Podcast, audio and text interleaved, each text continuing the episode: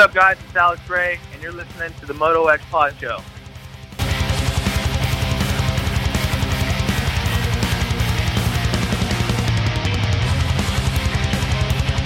What's up? My name's Evan Ferry, and we're on the Moto X Pod Show.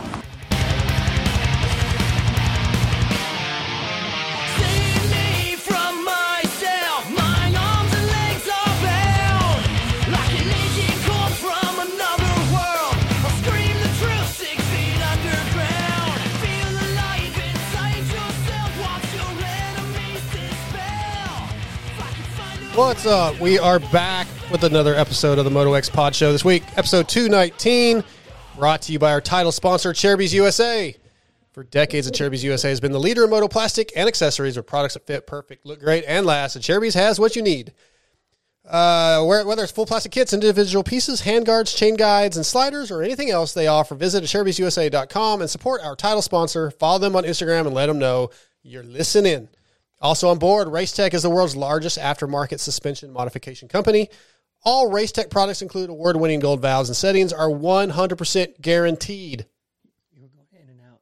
Uh, that may be my mic then because I, I think we are having a problem last week. If we're ha- I, that's I'm not moving, so Okay. yeah, I may be having some issues with my mic. Steve told me that last week on the wrap up show. Was doing that. Uh, anyway, Racetech also offers state of the art precision engine services and parts to all builders. Visit racetech.com for more info and use the promo code MotoX to save. Also on board, Fly Racing, EKS Brand goggles, Works Connection, Torque One Racing, R Jerky, Berm Lords Graphics and Jersey ID, Shock Socks, Williams Motorworks, Xtreme Kolors Helmet Painting, Blood Lubricants, Power Band Racing, and True Fusion Sports. Is it sounding any better over there, Scotty? Yeah, that's better. Okay, maybe I was moving. Uh, big show tonight. We got Colin Mor- Morrison on, uh, owner of Team Skivvy. He's going to come on, man. Freestyle legend, punk rock, metal militia. He's going to come on talk about his team. Stank Dogs is going to come on talk about making it at Oakland on the 125, and we're going to discuss a little bit of the drama that went down. And uh, Justin Hill had to reschedule. If you guys didn't see the post, he has strep. So we're going to get him on next week. But Dominique Thury is going to come on in his place. Second year from Germany in Supercross. It's going to be cool. Should be a pretty hot show. Yeah, it's going to be good. We got a lot to talk about. I think Jordan Burns, uh, former drummer of Strung Out, Moto Triple X, he's going to jump on with Colin. He's good buddies. Uh, we just talked a minute ago. He wants to get on here and talk. That'd be super rad, super punk rock. I dig Yeah, that. I think it's kind of a, it's going to kind of a heavy show. I like it. Yeah, it's going to be fun, man. I'm looking forward to it. All our sponsors are killing it. Uh, we're going to talk a little Supercross here in a second. Kind of keeping we're we're running a few minutes behind, so I'm trying to make sure we got everything in order. Uh, I want to mention that, uh, talk about our Patreon all the time. Yep. Patreon.com. We have a couple new listeners. I've got some stuff to send out to those guys for joining. I haven't done it yet. I also have not sent out the the front fender, my old front fender, Yeah. a listener one, or our banner because I need to get you to sign it. I need to get TJ to sign it, and TJ Ooh, hasn't get, been I here get like to a month. autograph something. Yeah, yeah, you get to. So uh, those things will go out as soon as I can get them out. And I want to do a giveaway on YouTube tonight. Uh, I got these action figures here, or whatever that Feld put out. I got an Aaron Plessinger one, the AP signed at A1. And we're going to give this thing away on YouTube tonight. I'm not really sure how just yet, but we're going to do that. So, and I actually have one of the larger scale ones behind me that we'll do at another time. We'll give that away. But yeah, we're going to do some cool giveaways. Uh, Scotty, Oakland, man, it's come and gone. Two rounds down, multiple winners. Barcia with the red plate. What do you take away from it? Also, Dude, I don't even know where to start. Man. Yeah. Like, first of all, was not expecting the East Coast style ruddy, gnarly tracks. I don't think anybody was ready for that. And if it's any indication of how the season's going to go, it is wide open. I mean, the biggest thing I saw was the first. I, I didn't get to catch too much of of qualifying on Peacock. I caught like the first the, the first qualifying session because it was late because of West Coast and I had to go to work. So I only caught a little bit, and I and I saw like 45 seconds of Tomac riding, and I was like, "Oh my god, he looks incredible on that Yamaha."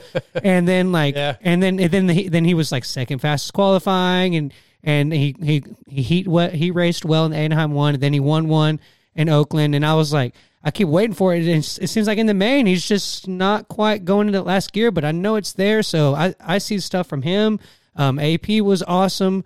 I think Barcia is handling it like you're supposed to. But I mean, we're two races in, you can't take too much. But there's Yeah. there's definitely a lot to talk about. The first two tracks have been very technical, very gnarly. Yes. They, uh, you know, big whoops. You know, start dependent to some degree. Uh, I mean, so yeah, I don't think we've seen. I don't think we've set nothing's set in stone yet of how the the, the season is going to progress. I don't think. I mean, it'd be fantastic if we just keep having different winners.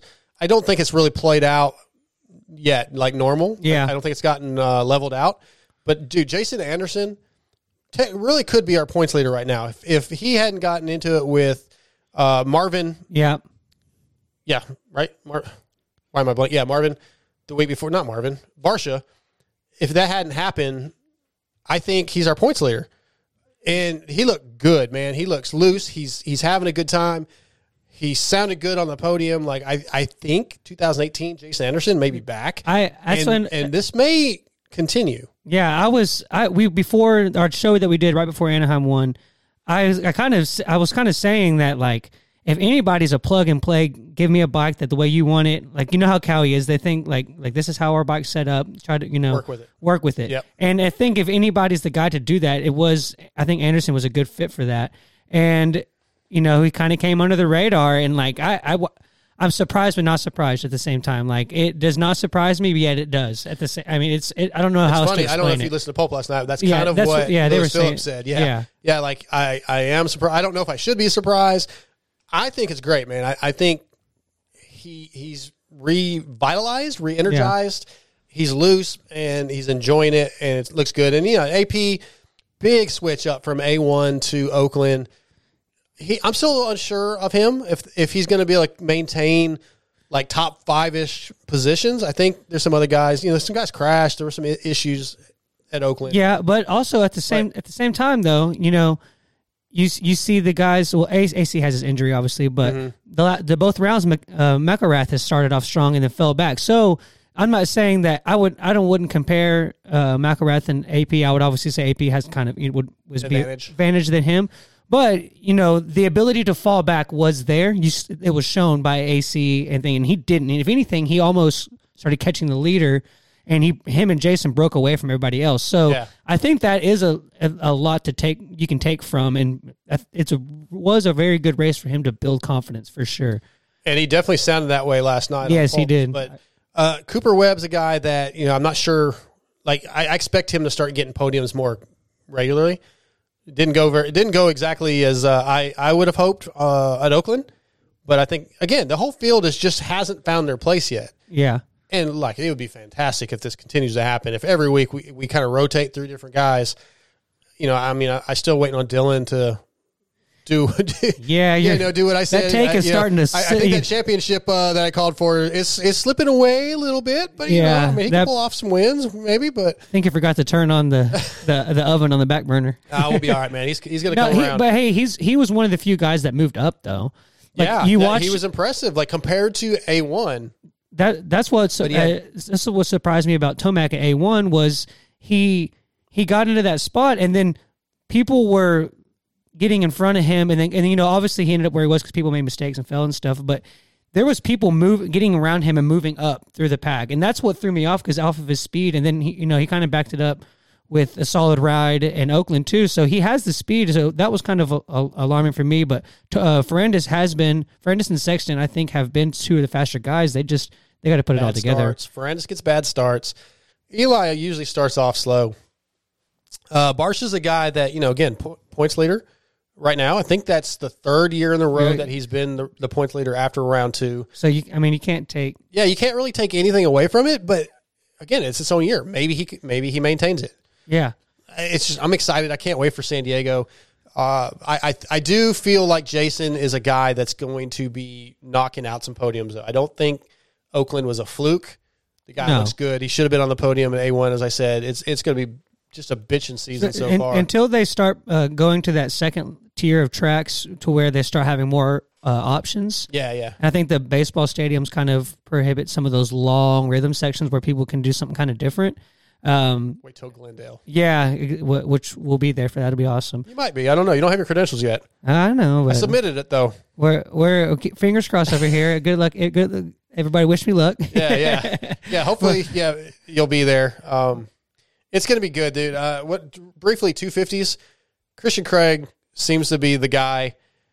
Do you think that any of the other like the three top guys, the Mosiman, uh, Shimoda, Hunter Lawrence, can give him a run for his money consistently, or is Christian just that much more mature, that much more experienced, and better this year? they they they have to you they, they, they can't let well he's had an advantage because the whips have been so gnarly. So we'll see how long you know how many races are gonna be like that. I like that the tracks like that. I think it makes it you know more racy.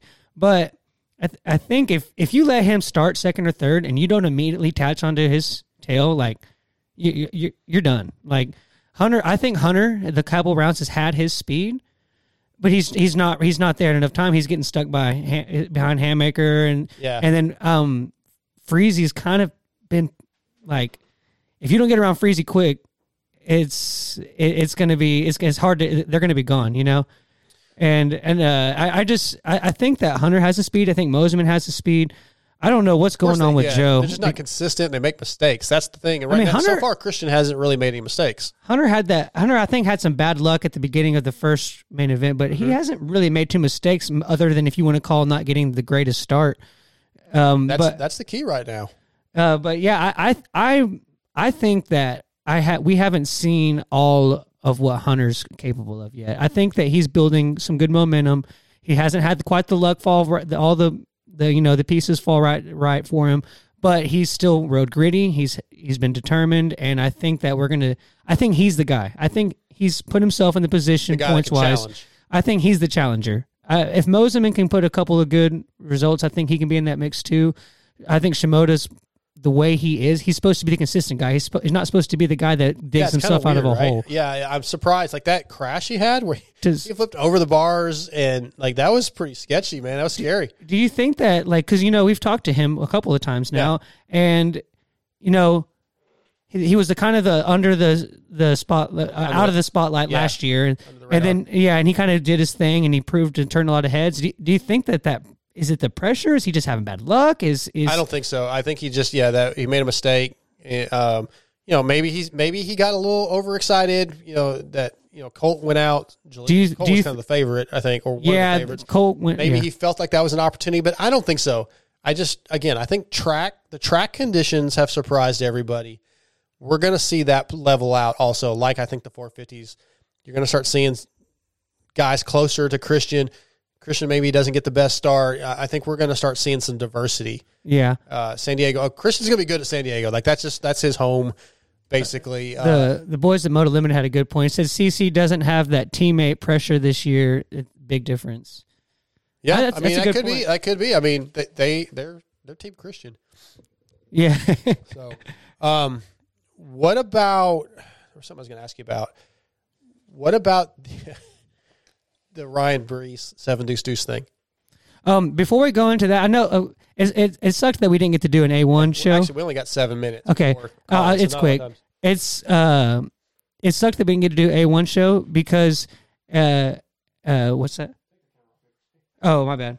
So, okay, so uh, I thought that uh, Cade Clason's pass and the to go from fifth to third in the for an Anaheim one LCQ. Oh, yeah, yeah. on the- that was the that was the most strategic Yeah. move. He wasn't. He was bike links. Uh, the section before that, he was like eight bike links off of those guys, and Right. all of a sudden he got one good run, and he made that. I was like, yes, Cade, let's go. Like that. That was one of the most beautiful racecraft moves I've seen. Okay, I kind of forgot. Let's let's save the Ryan Breece thing. I kind of forgot we didn't do an A one show because I was still in California. We really don't have a lot of time to Yeah, get into that. Um, but that yeah, let's step back to the California trip for just a minute. Since, since Nick and Trent are on YouTube, dude, hanging out with those guys was a lot of fun. Those guys are awesome. Well, Trent's really awesome. Nick's okay, but we had a good time. Uh, we had some killer go kart racing.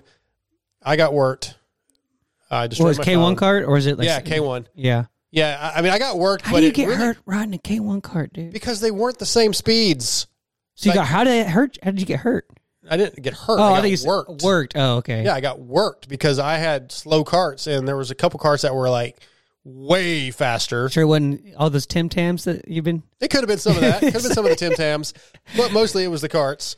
Um, the, They they will, dude. They they they have a little board, kind of like your mixer board over there, and they it can. was bull crap. Like I've noticed that like the couple times I've done it, like when they they watch you at the beginning, and if you and if you look competent, you all of a sudden you notice you can Well, start getting a little more power. I don't think they were doing that because there was a couple carts that were just fucking ripping, and like you, you'd come out of a corner and they'd be just you know two cart lengths ahead instantly, Those- and your cart you're waiting for it to go.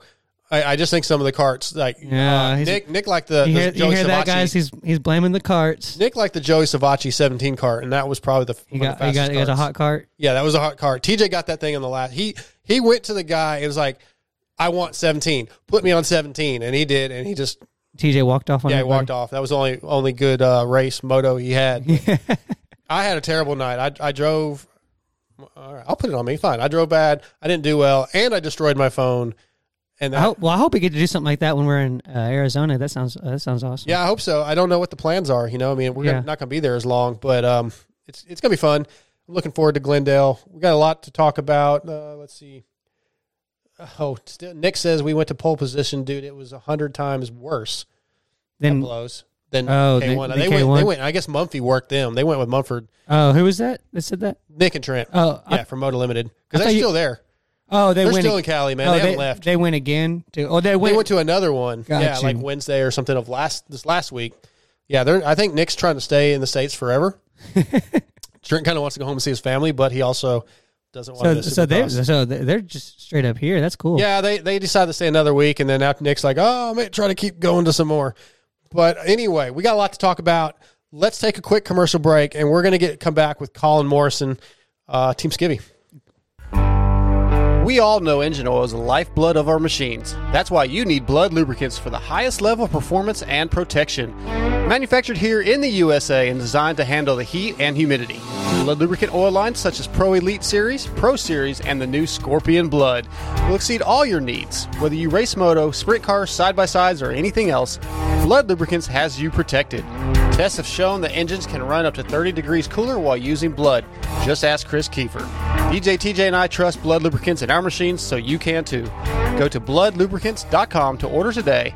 Don't forget to check out their chain lube, two stroke premix, polyclean, and many other products. Use promo code MotoX to support the Moto X Pod Show.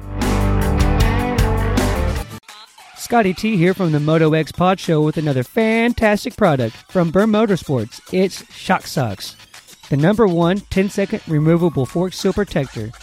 No one likes having leaky fork seals. With Shock Socks, you can protect your fork seals from the crap at the track in a matter of 10 seconds. Fork seals can be expensive and take away from your ride time, so fight the crime of grit and grime with Shock Socks. Check your local dealer or go to the burrmotorsports.com webpage. Also, follow them on Facebook and Instagram. So go out and make sure to get your pair of Shock Socks today. If you're anything like me, you remember in the late 80s and the 90s all the cool custom painted helmets. Jeremy McGrath, Damon Bradshaw, Jeff Emig, all the top riders showed their style and personality with a custom painted helmet. I was always envious. I mean, I knew I'd at least look faster with a custom lid. Now you too can be like your favorite riders. Be one of the cool kids. Kirk Hunter from Xtreme Kolors has been painting helmets since 1998 and has you covered. For only $395, you can have a one of a kind professional paint job on your lid. Contact Kirk Hunter at xkhelmetpainting at gmail.com and follow them on Instagram at, at Xtreme Kolors. That's X T R E M E K O L O R S. Xtreme Kolors. Be the envy of all your friends and contact Xtreme Kolors today. Let them know that the Moto X Pod Show sent you, as always. First guest of the night is brought to you by Acerbis USA. As I said, for decades, Acerbis USA has been the leader in moto plastic and accessories. Visit acerbisusa.com and so support our title sponsor and follow them on Instagram. Of course, let them know you're listening. Uh, I think Foley's going to be in the chat room, and we may be giving away a set of black plastic in honor of Colin being on. Cherby is a sponsor of Colin Morrison. Colin, do you do you like to go by Scummy? You know, so many people ask me that. Yeah. It really doesn't matter. It's so far from like my life now, but I feel like created that nickname, so we can go for it. That's why I asked, man, because you know you and I talked a little bit off air, and I know some of your history. We're not going to get into a lot of that tonight because we are going to do a long form interview. But man, with the, the changes you've made in your life, I kind of wondered if you wanted to step away from that that image a little bit. You know, I tried, but um, I was kind of in the generation of, like the characters. You know, like Sure. you got Flying Hawaiian Twitch. You know, and back then it just became kind of like my nickname. So I don't really. uh, To me, it's just a name. You know what I mean? Okay. So. Well, but, cool, man. yeah, I think I'm going to really call you. Colin if that doesn't offend you. If you if you don't mind, I like that. Yeah, I like Colin, man. So, Colin, man, uh, dude, legend in freestyle, old OG, Metal Militia, X Games, Team Skivvy, like so much to, that we could talk about. Dude, just Yeah. the life you've lived, man. Uh, it, it really is the rock star life of a motocross, right? Like a, guy, a lot of guys can say, we could say, oh, Ken Roczen, Eli Tomac, they're the rock stars of Supercross, but they didn't live the rock star lifestyle. Yeah, dude, those guys are the real rock stars to me. But like, yeah, the early days of freestyle motocross, and you know, I don't really put myself on that pedestal because I never really made it. You know, like the partying really got to me where I really ruined my whole career at the end and feel like I could have went a lot farther. But yeah, the early days of freestyle, like before it was even a sport, that's just what it was. It mm-hmm. was so it was truly Motley Crue lifestyle and like how we even like pulled some of these jump shows. It, it was just crazy. It was just so different. It was accepted back then a lot more. And uh, it was just a really crazy fast lifestyle. And then, you know, because back then there's only like 15 of us. So it wasn't one of these sports where we thought it could ever go as far as it did. So we were Right. just going along with the ride and like we, nobody knew how, how hard it was going to blow up. And it just, it was crazy how it blew up so quick back in the day but yeah, I mean, I can't believe I'm still alive. and uh, yeah, you know, I'm still here and I'm just trying to ride my dirt bike and keep the name alive and still somehow keep my name in the sport being relevant, you know? Yeah, and like I said, we are going to do a long form where we get into a lot of that stuff. I think just one on one down the road, maybe in the next week or two. I did read a quote. You kind of just mentioned it, like you said, Motley Crue ain't got nothing on me. Like I feel like you and the, the your your guys, man. Like you know, I don't know Metzger, all those guys could do like a the dirt book almost of freestyle the dirt, and dude, that would be like so sick. You, yeah, you truly could, man. I mean, just yeah, from the early times of Metal Militia, just always trying to one up each other and just um. And then like I was on Warped Tour for four years, and they gave us our own tour bus. Oh, and Jesus. every single day we were at a different venue full of twenty thousand kids getting to ride with our favorite bands, NOFX, Pennywise, and just being part of that culture and being on tour with those guys for two and a half months. I mean, those guys looked up to us. They thought we were the crazy ones, you know, like just were. because yeah, everybody was partying. We were still partying harder than them, but we weren't going on stage to maybe break a nail. You know, we were going out riding three day, three times a day, every day for two and a half months, and we pulled the whole tour and many sleepless nights. And uh, it was just every day I could have wrote a book, and it was amazing. it was crazy. I, can't even imagine. I'm, Oh I'm kind of a lame guy. Like I, I certainly I love rock and roll, but I have never been rock and roll really. So like Oh my God. any, you know, like I was telling one of my buddies today, like uh, you know, I, I'm friends with a lot of guys in metal bands and stuff that I grew up around. And once they started doing the party and stuff, I was kind of like, all right, I'm gonna go. Because I'm gonna leave. Because like I grew up with Yeah. a military dad, and like, okay, if you get in trouble, you don't ride your dirt bike. So I was always the goody two shoes. Like, so the stuff no, you guys for sure. I grew up. I I grew up like that. You know, I was Okay. perfect family. I grew up in Moorpark, California. My dad was in Vietnam. They never smoked, never drank. My dad was just, you know, I was his biggest fan. It was uh I always wanted to race supercross and then took me to all the local races. I did that whole thing. And then one time at Star West, I was always just doing the biggest jumps on the track. Like I didn't care if I came in last place and intermediate. Just I was just doing heel clickers Yeah. and can cans before when those things were big. And I Oh. remember my childhood hero Seth Enslow was there, and like Oh. this guy was God to me. And then yeah, they invited me to a Crusty Demons of Dirt photo shoot. I would think I was 15 Wow. my dad that's where my dad kind of let me go you know and then that's when freestyle started and i really lied to my parents how crazy it was on tour you know Sure, like all sure. that Yeah. but yeah i grew up in a perfect childhood It's just like yeah i mean years and years of that it uh it changed me and we'll talk about it later but it took me down a really dark path after so many years of that stuff you know there's really no successful rock and roll dude that parties that hard and is like successful at it it all goes down in a burning flame you know Yeah, yeah.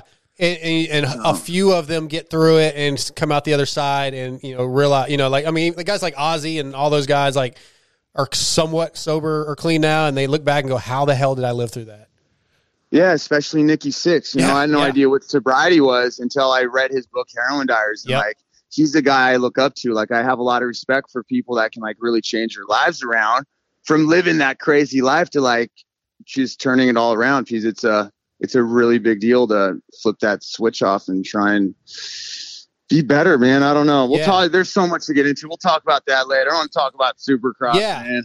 yeah we're gonna get into that what do you got Scotty Well, uh, so I guess we kind of just a little bit of what we were just talking about. Um, so like you know when y'all are that whole crew that you grew up with, it was it was so much progression that happened so fast, and like and y'all were I don't mean to interrupt, but like I remember seeing like the like he said the heel clicker and like a nac nac, and I was like, that's not possible. yeah And then the what they progressed to was unreal. But go ahead, Yeah, sorry. And- Mike and- Metzger on the Yeah. dirt bike cover magazine. That was like the, Yeah. that changed it all for me. If Yep. You remember that one? Oh yeah, Oh, and and you know all of you guys were kind of doing it all together so you know there, there's a family environment to it and and at that point you know you're you're so into that family environment and that whole like pushing each other thing.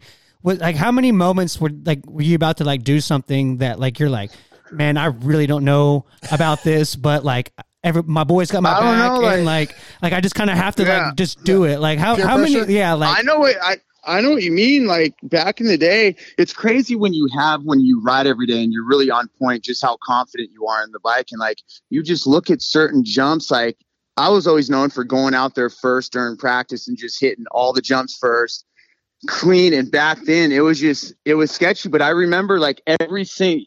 Every single weekend, something new was coming out. I remember the first one of the first contests in '98 at the OC Fairgrounds. Terry Hart won. I think it was like 50 grand for first place. All he did, he did a half-fast seat grab where he grabbed his back fender and literally like was a big no footer. The crowd went crazy. Like I remember Yeah. it felt like the stands were going to collapse, you know, and then like, yeah, every single week something was new and it got, it got so crazy to a point. And then when that backflip came, that's when every, everything changed. And that's when you saw a lot of the riders die off. I mean, Yeah, a lot of true. people really took a dark turn after that because you live this rock star lifestyle. You're getting paid. Everybody knows you. To all of a sudden, the phones aren't picking up because you don't have what it takes to flip a dirt bike and really put your life on the line because that's what you have to do to get invited now. So, but Yeah. it lasted a long time before that flip came, and it yeah, the evolution was unreal. Dude, my Crazy. favorite trick. Well, okay, I still go to the whip. The whip is just when you guys turn the bike literally backwards. My mind like shuts down. I, I Yeah, I- I can't whip at all. I just do not have that kind of ability. But then the Cordova, that was the one that I thought was just a beautiful trick. I love the Cordova. Yeah, a lot of those tricks, and I was never the guy that really pushed it too hard yeah, on tricks because I did I like freestyle because it was against racing. It was against the rules. You just went out there and you showed off in front of a crowd because I just like going big and like pumping up people, just being a show off. And then when it got really organized, I kind of rebelled against that. Started doing like the big long distance jumps and just kind of thought I was being more rock and roll and like Right. fuck that, just I'm doing my thing. But really, it didn't do much. You know, all my friends really got their shit together, stopped partying, and they became millionaires. You know, and then I just went the opposite and just dug my life into the ground pretty much with uh, partying. Still, it's sad looking back at it. Like if I would have just got my shit together, you Yeah. know what could have been. But yeah, drugs, man. Yeah, you can look at it that way, and I understand why you would. But I think from things we're going to talk about at a later pod, you, you've learned a lot, and you could be you could be a lot bigger help and inspiration to people from what you went through than maybe some of those other routes where that were quote unquote successful. I mean, dude, to get sober, that's fucking success. I say that a lot. You know, I started a podcast talking sobriety a while ago. Gotten a lot of motocross guys. I got like Nico Izzi on it. Yeah, You know, just a lot of people that really kind of change your lives around, man, and really just uh just put more of a word out there that like sobriety you can do it and it's not that bad to admit you might struggle with something. So I've that that's a big part of my life actually is giving back and showing people that it can be done because in motocross that's all you know is when Yep. you get hurt you get fed pain pills and those things are addicting you know and a lot of this a lot of the times you're too ashamed because with moto you're you, you're grown up training this and it's it's a very hard pill to swallow to admit that you might be hooked on these things you know and that's when you can either get your get your shit together or it just really gets dark from there you know it's an it's a big deal in the moto community for sure Absolutely, absolutely. Um, Scotty, Yeah, my, mine's going to kind of change the subject a little That's fine, bit, but that's uh, fine. Yeah. Uh, so now that I there's a couple of things I've noticed a little different now that the FM, FIM isn't inv- involved with the Supercross. It's just Feld and the AMA now. I thought maybe the tracks were a little different. As I just kind of want to notice know as a team manager, have you noticed kind of any difference now that the FIM is not involved, and, and do you think it's going the I right got- way? I I got to be honest with you. Like I'm so far from like what the real teams are. Like this is such a different kind of deal, and I don't want to lie and like you know like so. I've always looked up to any Supercross riders. These guys, what they do is just I'm such a big fan. And about five years ago, my partner in Skivvy has a huge, huge trailer. Huge. It, it's almost like a smaller version of the the factory rigs. It's pretty legit. And he had this thing just stored away. And I said, let's do a supercross team. I had an underwear company at the time with him, Skivvy, and uh, we started a team. And then after that, I kind of took the reins. And every year after that, I've been putting on this team.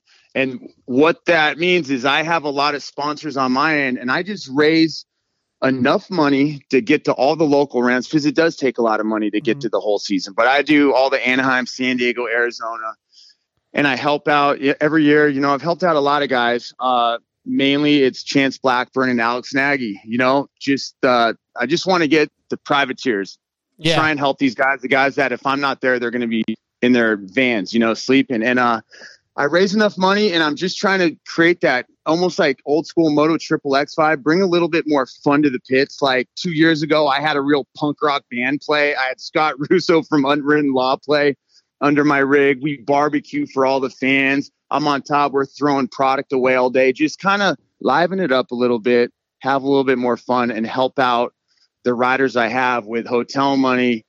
You know, figure out, uh, pay for their their riding entry fees because not a lot of people know these guys, these poor guys, they make them pay to race right. you yeah. know, and just help them out as best as I can. We don't really have the support, or I just really, it just takes a lot of work to do all the, get the bikes and everything. But I help, I can get, you know, suspension, all the bike parts. But really, it's just to have these guys just uh, almost hospitality and just try and help them out as best as I can. Because really, it's just me raising the money, trying to use all my resources. I got a lot of good friends that help me. My buddy John and Jason, they help me every round set up, but I'm just trying to help these guys as best as I can.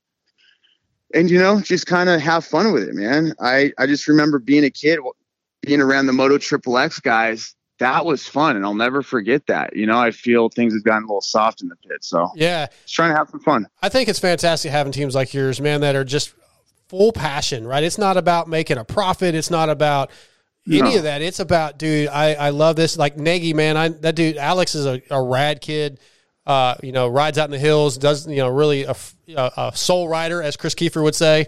Uh, enjoys that shit, eh, but you know is a great racer, and to have and it does take a lot of money. I know he slept in his van many nights, so to have somebody like you that's really like you're not trying to earn a profit. If I mean, you, I'm sure you would love to, but that's not why you're doing it, man. And that's that's that's rock and roll, right? That's punk rock. I I can, but um, no, I just do it like I said, Yeah. just to help these guys out as much as I can, and it's like such a cool deal for me because, like I said, I've always been such a fan. So to be like able to kind of be a part of it and try and help these guys and just uh, yeah, make a little bit of a difference if I can. Just like I said, use my resources and why not? You know, like it's something doable, and if I can help out a couple guys, so you know they can get through the season a little bit better and Yeah. give give a little bit more spotlight on them because these privateers, I mean, if it wasn't for them, there really wouldn't be racing and nobody sheds enough light on them, you know? So, and with Nagy, um, I've always been a two stroke. I've been riding for 25 years. I've been on a two stroke the whole time. So I've always been bugging him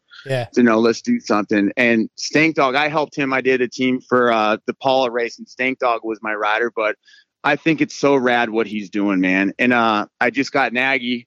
This happened a couple hours ago. I've been on the phone all day. Just got him a brand new two stroke because I guess in the rule book you got to ride a 2022 two stroke, and I got Oh. him a Yamaha. And yeah, we're working on that to get him in uh, to race that thing. Just uh, bring it back a little bit, man. Because dude, really, he knows he's not gonna get a good finish in the main event, even if he makes a main event. He's riding out there mainly for passion, you know. So I'm like, dude, if we can get some more eyes on you. And like, let's bring back the black blacked out two stroke. Let's just do it. So that's what we're working on, and uh, just kind of switch it up a little bit. Love it.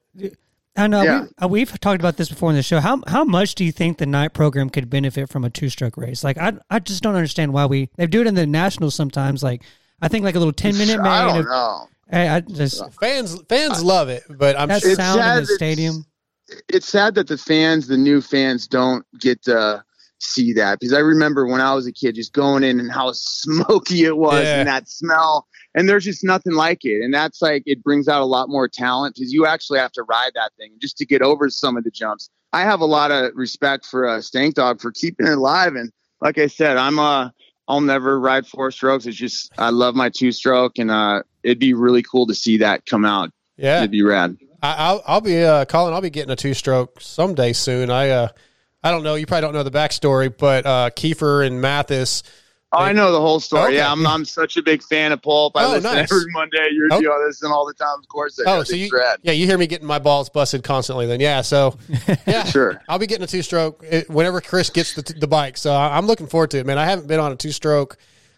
Jeez, I can't. Uh, well, 06, man, 06. I bought a 06 Honda Yeah, 450. So They're was- just fun, man. They're, Yeah. I mean, I don't get me wrong. Every time I get on a new 450, it makes riding so much more fun. Everything is so much easier. It's but just there's just something for me, not like a two stroke. Right. So I don't know. So I know, Whatever. I know Jordan uh, Burns is going to join us here in a few minutes, and I want to, man, be honest. Like, I don't know, I got hurt pretty bad in like '95. I was about 19, 20 years, old, 20 years old. Kind of stepped away from the sport. Like, I quit watching, and I missed a lot of the punk rock era, man. Like, I missed all those bands. I didn't really get back into it until like 06, 07. and like I, I because of Cole Seeley, honestly on Matthes doing the sound check and talking about Pennywise. I was like, I got to check these guys out. And then I fell in love with Pennywise. And then I discovered Strung Out. So, like, I'm very, very late to the punk rock game. And Yeah, I early am 2000s, pretty much all fucking in now. Like, I have been buying Pennywise and Strung Out and Bad Religion on vinyl. And that's almost all I listen to now. And everybody's like, dude, that's like, wait, that's old, man. I'm like, well, it's new to me. So, I, I like, I, I hate that I missed all that. Even the Motor Triple X stuff. Like, I No, missed it's the it all. best. Byron, the drummer for Pennywise, he's a partner in my team. yeah. I mean, for the underwear company, he's a partner in it. So he's like at every round, and I'm good friends with him. Yeah, Pennywise, NOFX, strung out. Yeah. It's the best music ever. Yeah, Jordan's a legend, man. I mean, we've traveled with that guy all over the all over the world. I mean, we did a Metal Militia tour, and we linked up with him when Strung Out was actually doing a tour, Yeah. the same places we were at. So, I, dude, he's a rad guy, big time into moto, and uh, let's get him on the phone. Yeah, let's He's do around. it, man. Let's get him on. Um, yeah, I'd be excited to talk to him. You you own Skivvy, right? You're part owner. Yes. Yeah, yeah. So people, you guys got to check that out. Team Skivvy, SKVI, Skivvy.com. Dude, you got to get some some of the best boxers on the planet, man. Dude, I'm, I've got- I'm They are good. some. I got to get you out Yeah. some. Yeah. Yeah, I'll dude, I'd be stoked.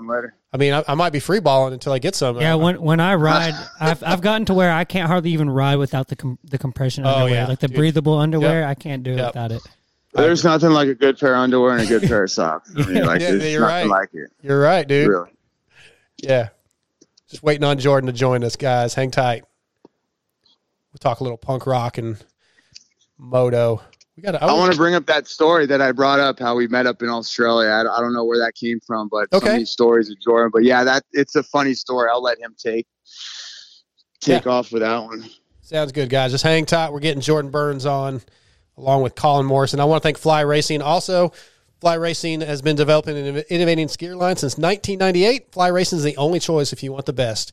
Just ask current riders like Zach Osborne, RJ Hampshire, Hampshire Jalek Swoll, Damon Bradshaw, Justin Brayton, and Carson Mumford. Check out your local dealership and ask for Fly Racing, as well as the endless list of products offered by WPS.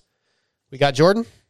Uh, yeah. What's up, guys? What's up, Jordan? Man, former drummer of Strung Out, team owner of Moto Triple X, still living the, the Moto X Triple. Dude, I love my t-shirts, man. You guys still pushing that shit. It's it's rock. It's punk rock, dude. I, I don't know if you heard what I was just saying. Like I'm late to the party, but I'm at the party now. Well, the par- the party is booming, evidently, right? Seems to be, man. Yeah, seems to be. I've got a lot of buddies that are never left the party, but I'm glad to be there, man. I, I just, I, I hate that I missed all those those good times, man. But uh, you know, we can still relive them. We, you got some stories, Colin. Yeah, why not? Yeah. So what what's the story you Uh, want to tell us, Colin? Jordan, I was uh we were trying to intro you, kind of bring you up. Yeah. Talking about the story of uh what was it? Where we remember we just ran into you on some street corner in Australia and I had no idea you were in Australia. you had no idea we were there. That was the craziest thing ever how we just ran into each other halfway across the world. Yeah, that was in uh, that was in Perth, wasn't it? I believe so, somewhere. I don't know. Uh, it might have been in Perth. It could have been in Brisbane, but one of the two. I was just kind of walking around, and and uh, yeah, I saw all you guys doing a signing at a motorcycle shop or something, or you were walking on the street, something like that. I mean, it's a long ass time ago, but that was like so incredibly random. It was just badass. I just thought it was And- rad because we did like every stop we did our Metal Militia show. You guys were playing right up the road, so almost every other night we were watching you guys play, partying with you guys. It just it en- ended up being really cool that we linked up with you guys. Yeah, that's a that is a great random story. I like it. Yeah, very uh, very entertaining. Jordan, what's your best So- memory of Colin?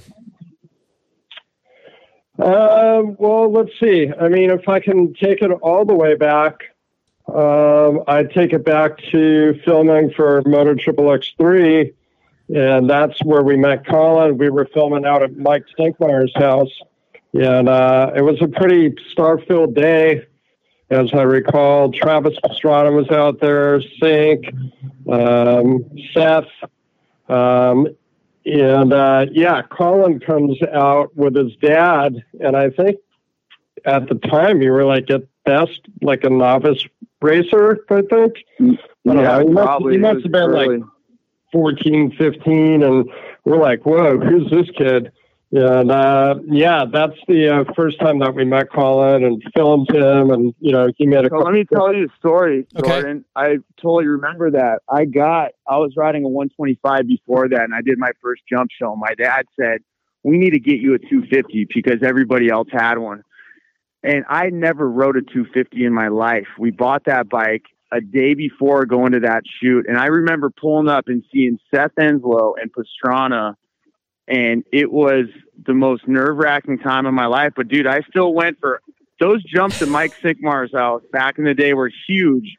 And I went for everything, not the smoothest. I think I almost died 10 times, but I went for it. Man, that was, Oh, oh, absolutely. I mean, it, he was like Fonzian off every jump, and we're like, "Oh shit, he's gonna kill himself," you know, like. oh Yeah, But I think Colin definitely felt the pressure. But that's like, oh my god, that's so long ago, and that's pretty much the first time we met Colin. And uh, look, here we are today, still buddies.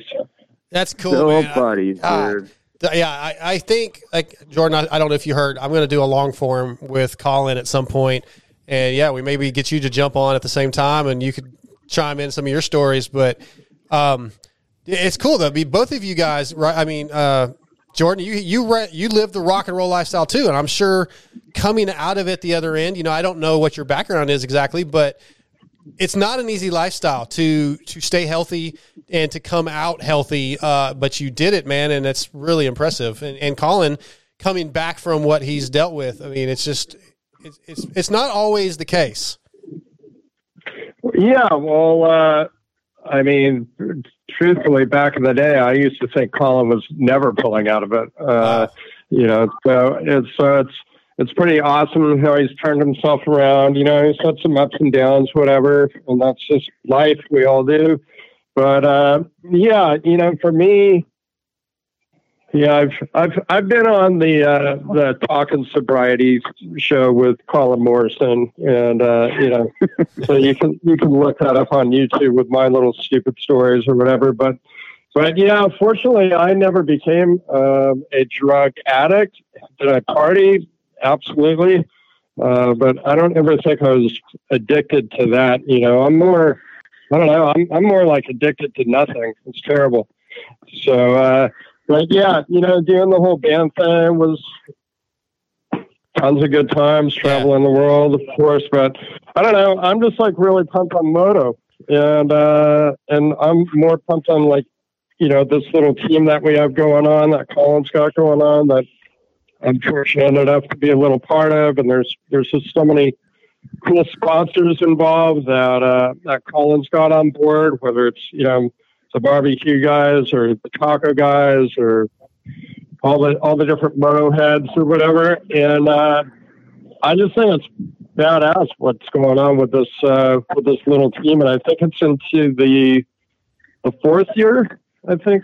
I think it's the fifth year, the first fifth year year. with uh but like I said, um, we're just trying to bring back a little bit more fun. And like I already told you guys, Moto Triple X, when I was a kid, bringing that punk rock lifestyle to the pits, it was just rad. So, you know, I'm trying to have a, a live band play for probably Anaheim two or three. I hope none of the people from Feld are listening because I never really get the okay to do it, but they always seem to like give me the green light once they're they're playing. But Yeah, yeah. I don't know, everybody loves it and uh you know, Yeah, but the break a couple policy the, the policy is don't ask, apologize later. Yeah, yeah. Ask for forgiveness. Exactly. It's Yes. been going good. Don't ask for permission. Ask, yeah, ask or apologize. whatever. Yeah, I, I love it, man. And you know, Sean Brennan, he's he's a big punk rock, hard rock guy. So you know, he'll probably be out there with the horns up anyway. So Right. So, you know, the team thing's fun and it's just it's fun for me to have uh you know, some a little bit of involvement with Colin and, you know, have some presence with Moto Triple X and all the other cool sponsors and, you know, being involved with with uh, Nagy and and Chance Blackburn and you know, we we had we had Stank Dog ride for us one year, Yeah. and Stank was all suited up in Moto Triple X gear, and you know, repping Skivvy and all the other sponsors. And I don't know, it's just been a lot of fun, and especially you know with how long we had a team for, and and uh, you know to be back in the mix at any capacity is is pretty cool. So. You know, let me just give a public thank you to my friend Colin. yeah, that's Thank you, fantastic. buddy.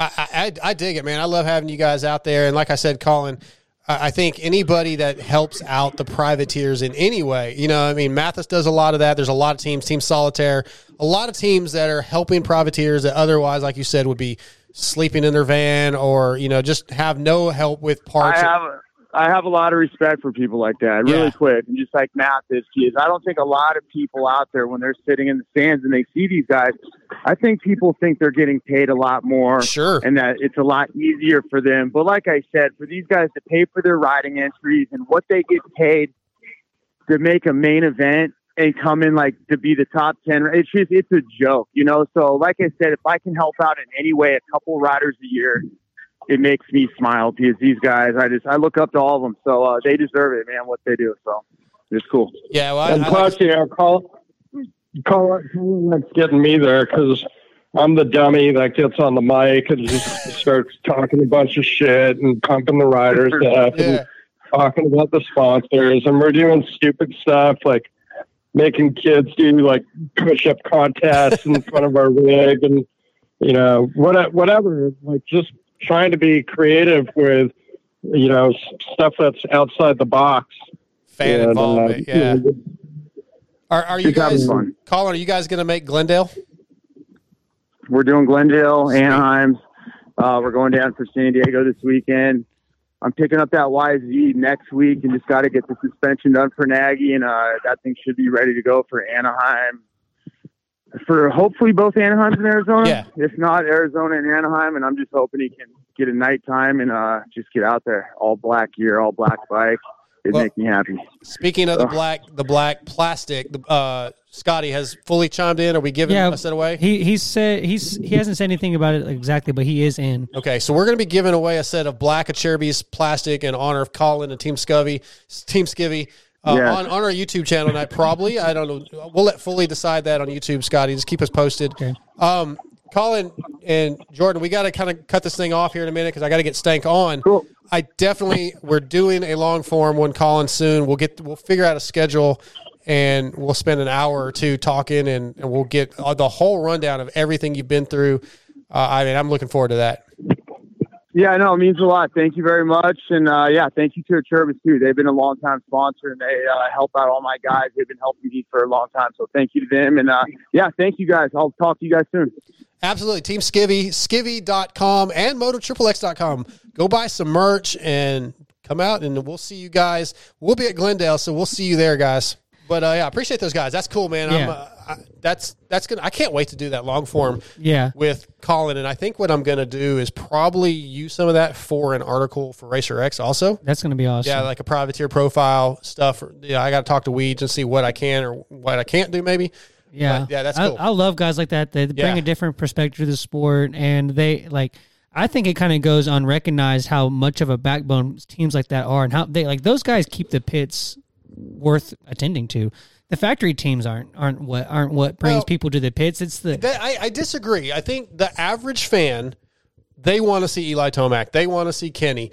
But Yeah. the reality is they're really not going to get to see but those guys. but the, yeah, but the- much. they come in for those, but but the guys like that that are doing the the the interactions. skate- yeah, the guys that are doing the skateboard tricks or have the Yeah. freestyle show or have the, the band, like, those are the guys Yeah. that are really end up getting the attention. People go in there, the, the new fan goes in there not thinking that that's what they're going to experience, Yeah. and they do. And I think those guys are kind of a more pivotal part of the program than I think they kind of get credit for. Like, I, if you it's take, good to see. If you take the just the person that sees the billboard driving, now they don't really know much about Supercross, or even a person that's just a very low level fan. They go maybe every year, but they don't follow it a ton.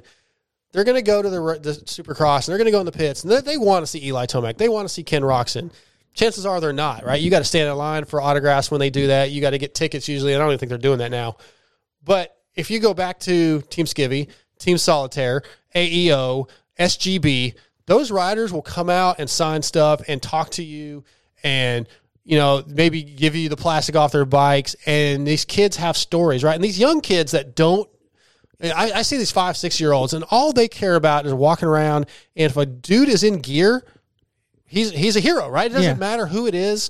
They want autographs. And Yeah. you can get that from these guys. And then if you got bands playing and they're throwing out shirts and it's fun yeah these people these fans are going to remember that. Now Yeah. the die hard fans the guys like you know us and our, our, our buddies like we love them all Yeah, but I think yeah, those teams are so freaking important to our sport. Now, are they bringing all the dollars in and and making the sport flourish dollar wise? Probably not. But I mean, are any of the teams are really? It's it's a, it's a business. Feld's a business.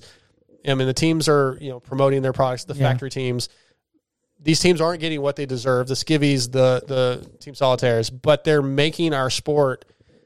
I mean, it's more fun. It, and it's yeah, and it needs that pulse. Yeah. It, it needs it. and, and I've said this before, like I didn't necessarily pay attention to those guys seven years ago, let's say, until I started listening to, to Matthes, and I always give him credit, and start hearing the privateer island type stuff and learning about Seven Deuce Deuce and A Ray, and I started going, oh, I like these guys. Yeah, These guys got cool stories that I would have almost never heard before.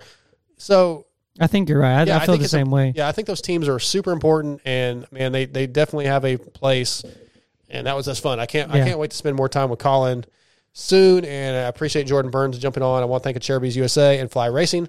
Let's take another quick commercial break. We'll be back with Stink Dog. If you want power, then you need Williams Moto Works. Wait, what? What was that? It's the Supercross guy's voice. No, no, it's not. Sounds more like a Hulk Hogan promo. Well, that's good and tough. I like that. Dude, we aren't making a redneck commercial for a professional company like Williams Moto Works. He designs camshafts, builds performance motors with CNC porting. So it needs to be tough and cool. A company who can reprogram ECUs, higher rev limits, and custom maps needs a professional commercial, dude. So, like, if you want complete power package from cams, portings, transmissions to ECUs, then contact Williams Moto Works at 414-467-6199 or follow them on Instagram at Williams Moto Works. That's Williams underscore Moto W E R X. Or you can even email them at Williams Moto Works. That's Williams Moto and then W E R X at gmail.com. Okay, that's better. Not good, but better.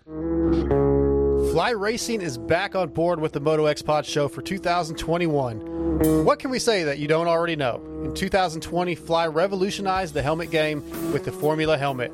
For 2021, they brought us the Formula CC with the same Rheon technology and a tri-weave composite shell at a fantastic price point. Fly Racing also released the new light pant with a boa in the front. Visit flyracing.com to see everything Fly Racing has to offer from the moto, street, BMX, water, and even mountain bike lines. Once you try Fly Racing, you'll see why riders like the 2020 motocross national champion Zach Osborne, as well as Blake Baggett, gold medalist Connor Fields, and even the beast from the East, Damon Bradshaw, trust Fly Racing. There simply is no better.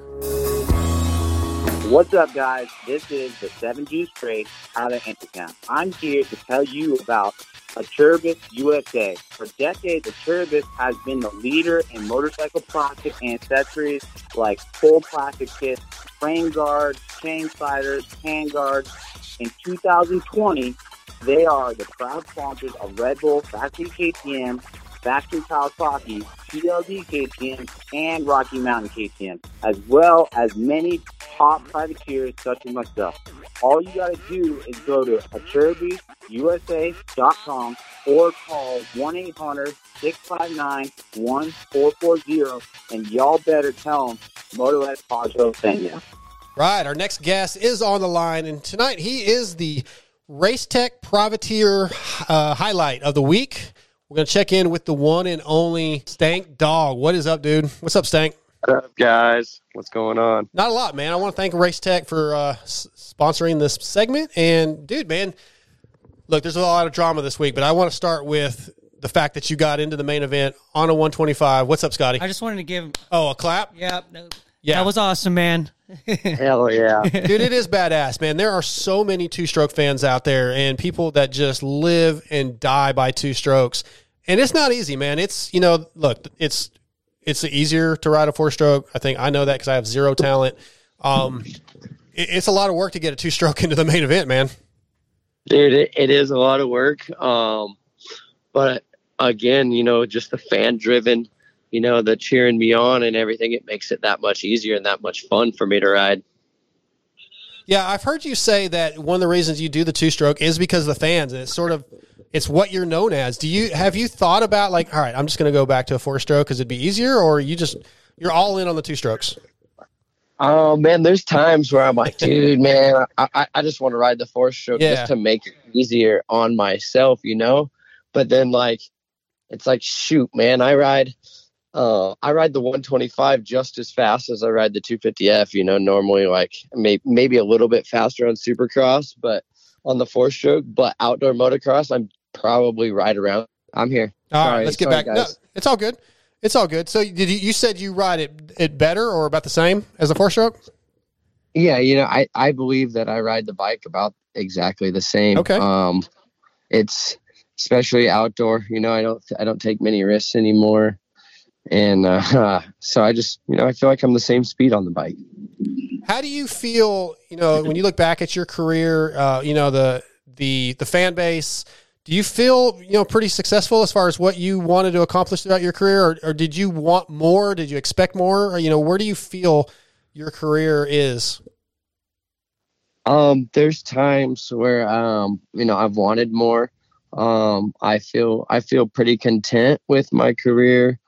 Um, you know, there's times that I wish that AMSOIL Arena Cross would have stuck around and I could have could have done a few more years of that and you know kind of kind of that was that's where I kind of shined I feel like. Um you know I finished uh, I think the best I finished was third overall in championship and points and you know um, Jacob Hayes and Kyle Regal and Gavin Faith they're all they're all past champions and they're really tough to beat but there was times that I did beat them um, you know and I just feel like I was getting into my prime when it when it stopped so Yeah.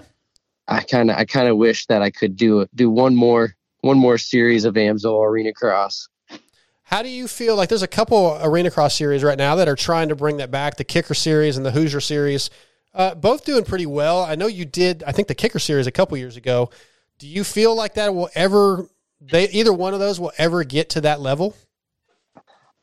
Man, um, I think I I I want to say yes, and I and I don't want to say no, but I I you know, I, I don't know to be honest. Um, they they both um, you know Todd from Kicker and then um, you know the other guy from the Hoosiers series. Um, they're both great guys and uh, they both put in a lot of work.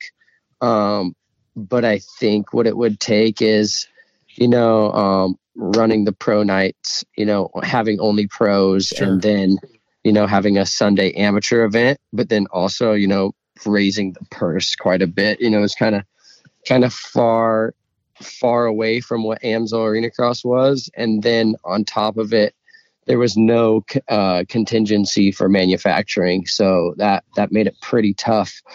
Um, and that's that's kind of like the big difference, you know, in Amsoil Arena Cross. You could, if you won the event, you know, just from just from contingency and and the AMA, you were you were making probably seventy five hundred bucks.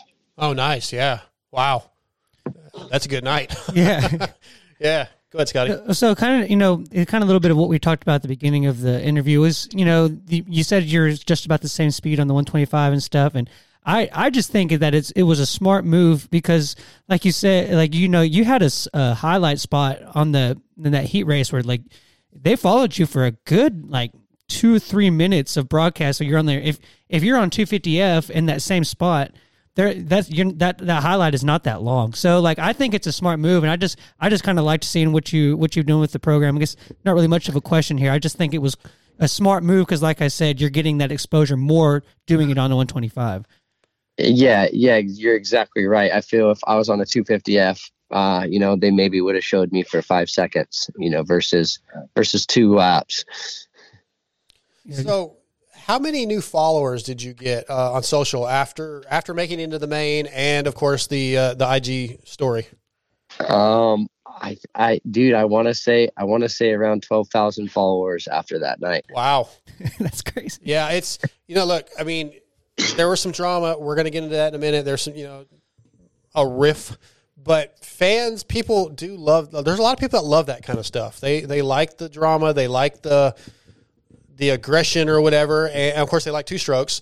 And I mean, for you as a person, as a you know a racer, a professional racer, uh, you want to if you want to call it a character, whatever. It's, it's not a bad move. It's not a bad thing. Like it wasn't bad. You got you a lot more followers. You know, there maybe sponsors perk up a little bit by that. Like it wasn't wasn't the worst move ever. Yeah, you know, um, I mean, there's some things that I might have, should have not said, um, but you know, it is what it is, and um, you know, there's there's a bunch of people that are hitting me up. Um, for for example, uh, you know, Mike Grondel, um, the owner of Alias and Alias CBD, and uh, and he used to run obviously Geico Honda, and uh, you know, he hit me up and he was very pleased at what I said. And, you know, he sent, he's sending me a little care package and just, you know, some, some good things and some bad things came Yeah. along with it, but it, it is what it is, you know? Well, let's let's go ahead and kind of start touching base on that. And as I told you, we talked a little bit yesterday. You know that you know. I mean, I'm friends with Steve and Keefer and JT. I like you. I we have no issue, obviously. Um, and you know, I look back like obviously I'm a huge pulp listener. I listen to a lot of what was said, and I, my first question is: Had you heard all those things firsthand, or were you? You know, a lot of times people, oh, I heard Steve said this about you. You know, was it firsthand or was it secondhand? Uh, no, it was it was firsthand. Okay. Um, you know, one of my buddies, uh, he was with me, and um, he just someone had recorded it and sent it to us, Gotcha. and so I sat there and I listened to it, and you know, and I didn't I didn't do anything of it when when I listened to it, but it's just like, man, it's I, I'm I've had enough of it, man. Just like it that's you know he talks he talks more shit on more riders, not just me. You know, he's called me lobster claws for for so long and then you know just like JT for example when we were on when I was in studio one time we were talking about uh seven deuce deuce's career versus versus my career. And Jason Thomas said that seven deuce deuce did it in the right way and I did it in the wrong way. And I took that to heart because seven deuce deuce got famous from rapping you know, not riding his dirt bike. I got famous for riding a two stroke, you know, riding our dirt bike, what our job entitlement is, you know, is dirt bike riding. And for Jason Thomas to say, oh, I didn't do it the right way and Seven Deuce Deuce did, you know, it kind of felt like he was just taking a jab at me because he doesn't like me, you know, not the fact that, you know, I'm a good rider or anything like that. So I've been, I've been holding beef with Jason Thomas for a while. And then, you know, just, um, with Keefer, you know, just there's, there was no reason for him to even, even talk bad about me not doing the triple, um, before the finish line, you know, it was free practice. Um, just just kind of they all rubbed me the long, wrong way and then steve just steve being steve you know and him him sneak dissing. He likes to sneak diss and then you know i know it's his job but like you know we're not over here talking about him and you know us riders you know we're not out here you know we're not bagging on chris keefer when he you know tried to qualify at hangtown and was 76th or whatever he was, maybe the second slowest guy on the Yeah. track. You know, we're not out here bagging on him, you know, for doing that stuff. We're out here supporting guys like him, you know, for trying. And then for him just to, for me to, you know, see him do that and hate on another rider being a rider just, just, just really upset me. So, you know, and I'm, I'm the type of guy that I'm going to say what I, what's on my mind at the time. And you know, as soon as I made that main event, I picked up the phone and I went straight to social media and, and Yeah. you know let let those guys have it. And you know, maybe maybe it was wrong of me um, for some of the things I said, but you know, it, it made me feel better. Well, I, I don't think anybody has the right to tell you you're not allowed to feel how you feel by any means, right? You, that's how it made you feel. Um, I, I am going to play maybe devil's advocate, a little bit. Like knowing Chris the way I do, I've never really the JT thing. I didn't hear that audio, so I don't really want to comment it on it. Um, like Chris, I know Chris well, man, and I I think he has a lot of respect for you personally. Um, I, I you know, and and Steve, like yes, Steve does rub people the wrong way. I mean, if you if you were to be a, a listener of Pulp, like all he does is bust my balls constantly on the air, off the air. He's cool as shit. Like like it's sort of the gimmick. But if it offended you, I mean, you have a right to be offended by that. I mean, I'm certainly not going to tell you you don't. Um, Yeah. you know, the lobster claw thing, like I remember that. That's about the time I first started listening to Pulp. And like I I'm not you. I'm not in that position. I took it as he was basically saying, well, okay, you know, Stank is riding a two stroke. It's sort of a gimmick, a sideshow like you would see at a circus. I don't know that I felt he meant it negatively, but I, I understand that you felt like it was disrespectful. I definitely understand that. Um, what do you have to, you know, what do you feel about the fact that Steve has helped you a bit? Uh, I know the, the straight rhythm thing, he's helped you with some money and sponsors. I, I, I was sent some audio today where he was saying nice things about you. So it, I don't feel like Steve does not like you. Like I don't, I don't think you can say he doesn't like you. Yeah, no, I don't I don't think that Steve dislikes me. Yeah. I just think that you know, he he takes his job a little too far and he thinks that he can say things and then that we're just going to be able to squash it. Like for example, he called me and was like, you know, like he's like, "Stank, I thought you were better than this," you know, and and I'm like, "Dude, you called me lobster claws for like 5 years." And he's like, "Well, haven't you forgot about that?" Like like he he expects you to just like almost forgive and forget instantly and it's like yeah you know yeah we should but it just you know it's like you know jason anderson has the guy blocked on social media just because he stabs at him and, and rubs people the wrong way and you know i can name from past motocross champions as ryan Villopoto, um you know goggle guys in the in the in the industry.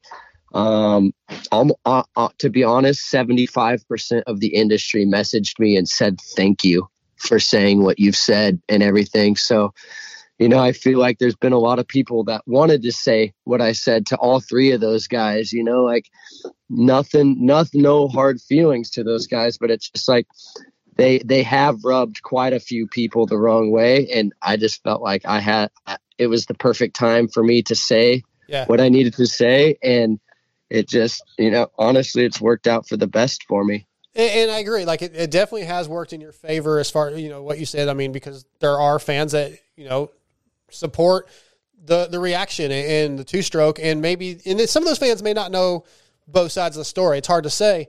Um, I, I you know if you if our sport was let's say a major sport in NFL, NASCAR, baseball, whatever, you know, a, a person in Steve's position. eh, Maybe they don't make the jokes as much, but they do criticize. Like that is his job. I'm not as good as at that. I don't really do a very good job of criticizing because my foot's barely in the door and I could get it shut pretty quick. But I think Steve feels like he is legit media at a high level sport. And if he, you know, makes comments that like with Jason Anderson where some of the stuff that I think Jason's upset with was Steve said, Hey, I think some of the moves he made at times were unnecessary or dirty.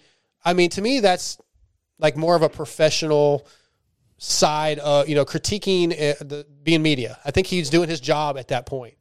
Now, yes, absolutely. saying the lobster claw thing, he's joking, in my opinion. He's joking. His Pulp MX show is sort of Howard Sternish. Uh, you know, he he is a fan of Stern. Pookie's a fan of Stern. He jokes, he laughs because he's trying to have fun with it. And you know, not everybody takes those things as jokes. You know, I mean, like if I was, I, I mean, I could be offended. I guess people are offended for me sometimes, but I know Steve and I trust Steve personally. Um, so I do see both sides, but I, I truly stank believe I don't believe he meant to offend you. Um, last week when they made the comment, the comment was something along the lines of, "I think Stank can make a main when the when the field thins out." So basically, if some guys get hurt, it'll be a lot easier. And I don't know Yeah. that that's a completely unfair statement. I mean, it is not easy to make a main in a two on a two, on a two stroke. We talked about that, right? I mean, you're you're a guy that's a borderline main event guy. A lot of times you have a ton of talent. Anybody that makes a night show, fucking amazing rider, absolutely amazing. Smoke anybody at a local track, but it, making it on a two stroke is very difficult. And I felt like that was the point he was trying to make, which I don't think was wrong. Yeah, I, I, I can agree with that. Um, you know, just uh, like I said, there's some things that I did take the wrong way. Sure. Um, you know, absolutely. Um, I apologize to Steve for some of the things that I said. Um, but at the same time, you know, like when he when he called me, he's just he, you know, he was sneak dissing the whole time. You know, like he's saying the whole the only reason why I qualified is because there was a first turn pile up. Um, you know, not the fact that I rode the bike good or that, you know, that I was battling with Max Stanford or Stanford, whoever whoever he is, 162 on the Honda. Yeah. You know that that I was battling with him the entire race. Um, you know, just just little stuff like that, saying say, saying that I shouldn't I shouldn't belong out there and stuff like that. Just you know, the whole time on our conversation, he's just sneaked this, and you know, and it's like, you know, telling me that we're not um that I'm not important, that he doesn't even need to be talking to me on his show, and that I'm not that relevant, um, that he doesn't need to even talk about me on his show. Um, but then at the same time, he's telling me, "Hey, Stank, I'm getting death threats from some of your fans." Um, and he didn't realize that I have such a cult following and stuff like that. But it's like, you know, the guy's try he tries to be nice and you know, uh, but at the same time he'll insult you. Like I told him, you know, like he's like, Stank, all this stuff I did for you, all this, you know, I got you into straight rhythm, you know, and I said, yeah, and I, you know, I appreciate that, Steve. And you know, he, he talks about all this money that he gave me. He actually only gave me five hundred dollars, and then Jim Holly gave me a thousand dollars. Um, so it's basically I owe a lot to Jim Holly as well. But yeah, he did get me into straight rhythm. But at the same time, did did he win straight rhythm for me? You know, like I I I I thanked him for for getting me into that. But like, you know, a couple things helping me here and there, not to sound like a dick, but I don't owe the guy a fucking lifetime of gratitude. You know, like yeah, I said my thanks and you know, it's it's move on from there. Like, yeah, I'm appreciative of it, but like, you know, people are still like bringing it up, like, oh, he'd helped you do this, he helped Yeah. you that. That was yeah, that was fucking six years ago, guys. Like, I said thank you. I made the post for him. I put him on my graphics at the time. You know, like I did what I was supposed to do for him. You know, and then just just all this all the sneak this and everything, it finally added up. Yeah, as you know, there's always two sides every story, right? So his he he feels, you know, I'm sure he sees it his way, right? And you see it your way. I mean, that's just the way things are. Um, he sees the help, and we, we don't need to keep rehashing it. Um, and, and he probably feels like he did, you know, he didn't mean it for you to take it the way you did. Like he, you know, yeah, he he pokes fun at people, and you know, you mentioned Ryan Villopoto. Um, you know, and from what I gather, he and RV are pretty tight. Like RV comes on all the time. I, I don't know for sure, um, but he makes fun of everybody. Really, I mean, that's just Yeah. you know. And again, I don't think he. I generally don't think he means it hurtful. Um, but you're again, you're entitled to take it however you want. I, I do feel like and you said you apologize, like you know, calling him fat on the the post. You apologize for that, and I think in the heat of the moment, we all say things we don't necessarily we wish we hadn't said. So, yeah, I mean, and what about yeah? He invited you on last night. Was it just something you just felt like you needed to get not deal with, or you know, what? Why did you decide to decline? Um, well, just just um, more or less that he, you know, he told me don't be such a snowflake, and then, you know, at the same time, right after he posted that of not being a snowflake, he's messaging me, you know, in my DM saying, "Really, guy, really, like, like that I hurt his feelings or something like that," you know, and it's like, you know, I wasn't trying to hurt his feelings, and I know he wasn't trying to hurt my feelings. Um, you know, just I I respectfully asked him that if he would just never talk to me or talk about me on his show again, and that I would, you know, I would try to never talk bad about him. You know, it's I, I basically had taken it as, you know, I, I lost someone that would have that would, you know, sometimes talk about me in in good ways. You know, um, mostly good ways. He would talk about me, and so I did lose, you know, some some publicity in that way but at the same time, you know, it's just like it's I'm I'm so it's my last year racing in my professional career, traveling and everything like that, and it's like, man, it's a lot of people have been wanting to say what I said just because of of of who he is, you know, and you know, there's there's things I shouldn't have said, but again, it is what it is. Yeah, man. I mean, I appreciate the fact that you are saying that. Hey, some of the things maybe went too far, and um, you know, I don't, I don't know how Steve feels about it. I haven't really talked to him about it. I'm just basing my opinions off what I know of Steve and and Keefer, uh, you know, and, and JT too. You know, and I, I hate that.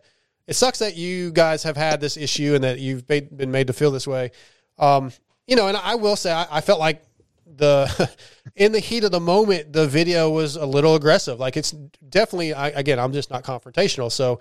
I- yeah, absolutely. yeah, I, I um, but I, I also get when you get to a point and you cross that line, you're, you're, uh, emotionally, you were, you were, you were on a high. You know, you were pretty. I, yeah, I had a lot of emotions Yeah. going. So I get, I, dude, I've said a lot of things I regret. So I can't totally fault you for it, but um, I do appreciate you coming on here and talking about it. You know, and the fact that you know I'm kind of in the middle a little bit. Like I don't have, I'm not trying not to pick a side. Sorry for putting you in the middle No, of it. you didn't, man. You didn't. You know, and I think it's. I think a lot of people wanted to hear this.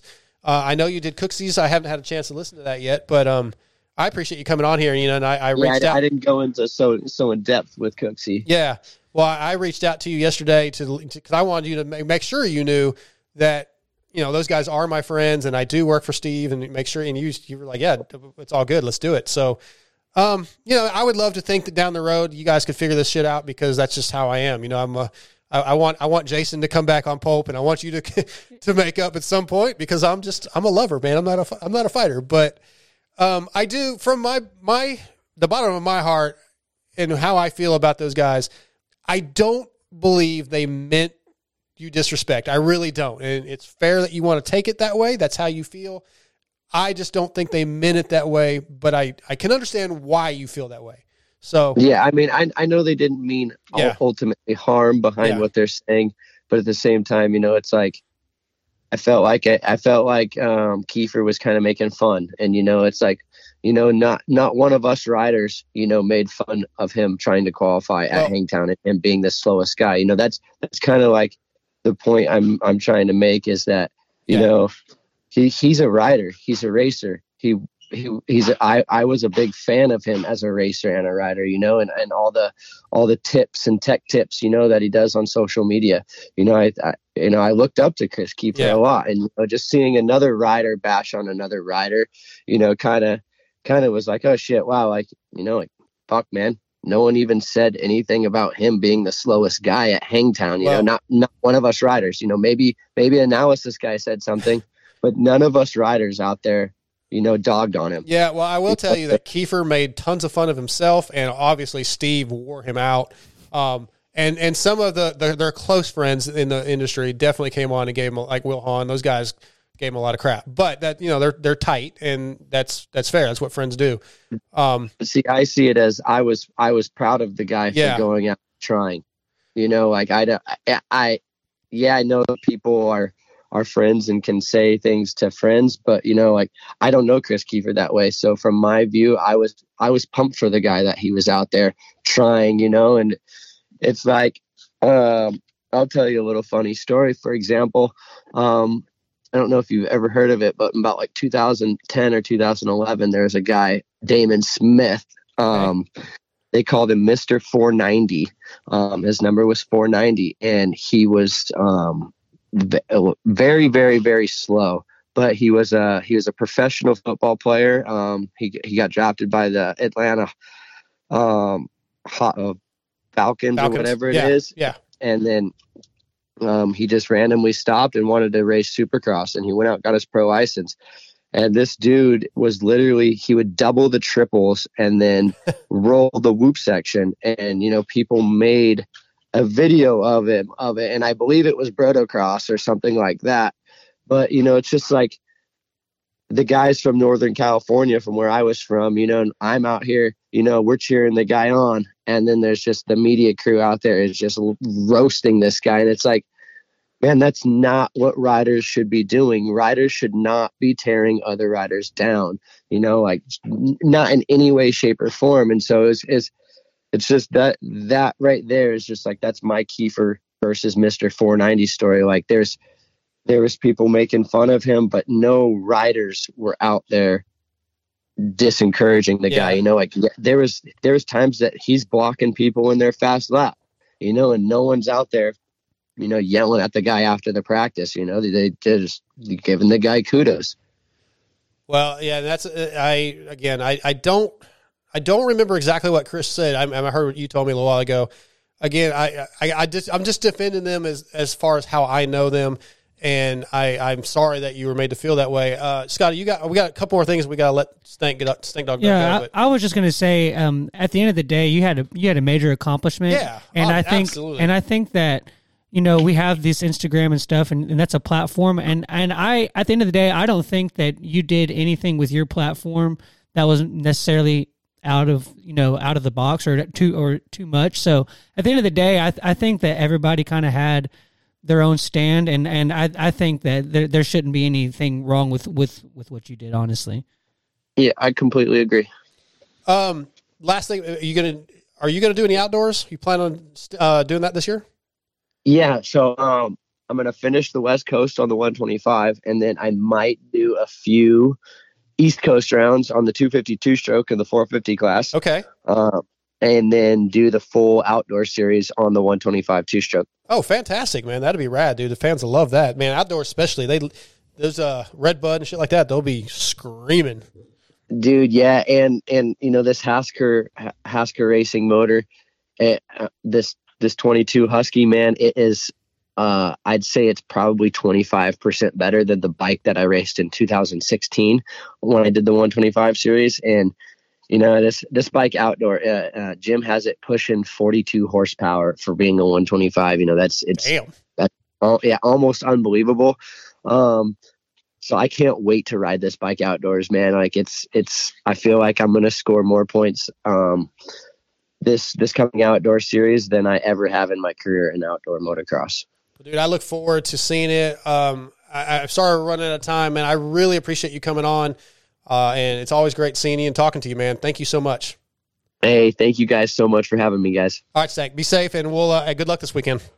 hey we'll see you there All right, see ya. Later. All right, I want to thank Stank Dog. uh, for coming on. We got to take a quick break and we'll be right back with Dominique Thury. What's up, guys? This is the Seven Juice Trade out of Intercom. I'm here to tell you about Acerbis USA. For decades, Acerbis has been the leader in motorcycle plastic accessories like full plastic kits, frame guards, chain sliders, hand guards. In 2020, they are the proud sponsors of Red Bull, Factory KTM, Factory Hockey, PLD KTM, and Rocky Mountain KTM, as well as many top privateers such as myself. All you got to do is go to AcerbisUSA.com or call 1-800-659-1440 and y'all better tell them Moto S Pajo sent you. Hey, Dad. Great race. Not sure how you could even see. Thanks, bud. Track conditions were pretty brutal, but thanks to my EKS brand goggles, I had hashtag clear vision all the way. EKS brand goggles has grown into the goggle choice of many of the top privateers such as Ben LaMay, John Short, Alex Ray, Kyle Chisholm, as well as 2017 WORCS and Hare and Hound champion Gary Sutherland. Hey guys, this is Gary Sutherland, 2017 WORCS and Hare and Hound champion, and I trust EKS brand. My name is Ben LaMay, and I choose EKS brand goggle. Hi, I'm Andy Kiefer, and whenever I want to be best dressed, I wear EKS-Brand goggles. Hey guys, this is Kyle Chisholm. And for almost a decade in my professional racing career, I've chosen EKS brand as my goggles. Now, EKS Brand Goggles is joining the Moto X Pod Show for 2020 with their EKS, S, and Flat Out Series goggles. Go to EKSbrand.com or email DarksideMX3 at AOL.com for pricing. What's up, guys? This is Alex motherfucking Ray, and if you don't use EKS brand, then you. If you're looking for top quality hard parts, you need to visit Torc1 Racing. Torc1 Racing has a passion for the racing industry and are a proud supporter of the Moto X Pod Show. Find the flow with Torc1 Racing handlebars, levers, shifters, brake pedals, and grips. Torc1 Racing is the title sponsor of the Moto X Pod Show, so support those who support us.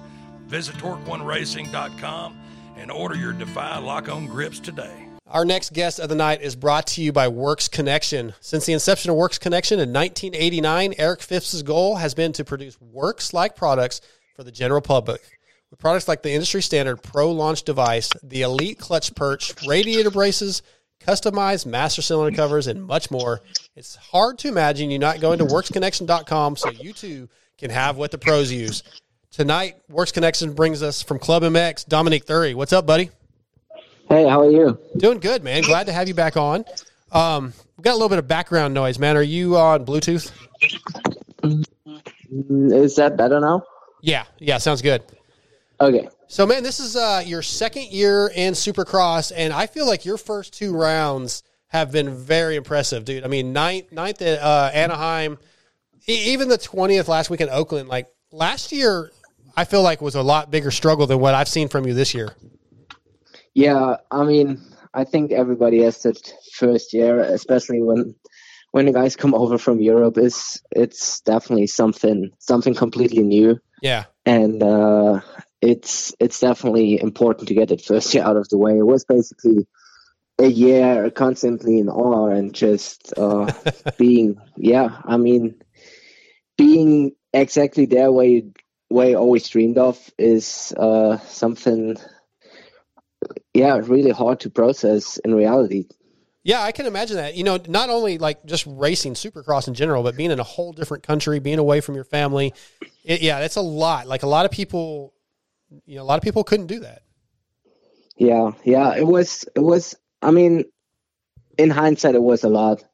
Um, at the moment, like in the season, it was like, okay, just deal with it, deal with it. But in hindsight, looking back, it, it was definitely a lot. But um, I also think that every European needs a year to get really kind of used to everything. I mean, everything is different. Uh, the tracks, the food, and I mean, even the time and the like. We don't even have miles, or the te- even the temperature is different. Sure, yeah, yeah. it's- Yeah. So, I mean, yeah, of course, if you look at Kenny or um, Dylan Ferrandis, yeah, they they were way better than I was, but they also came from being world champion, or I think Ferrandis was uh, second in the world championship.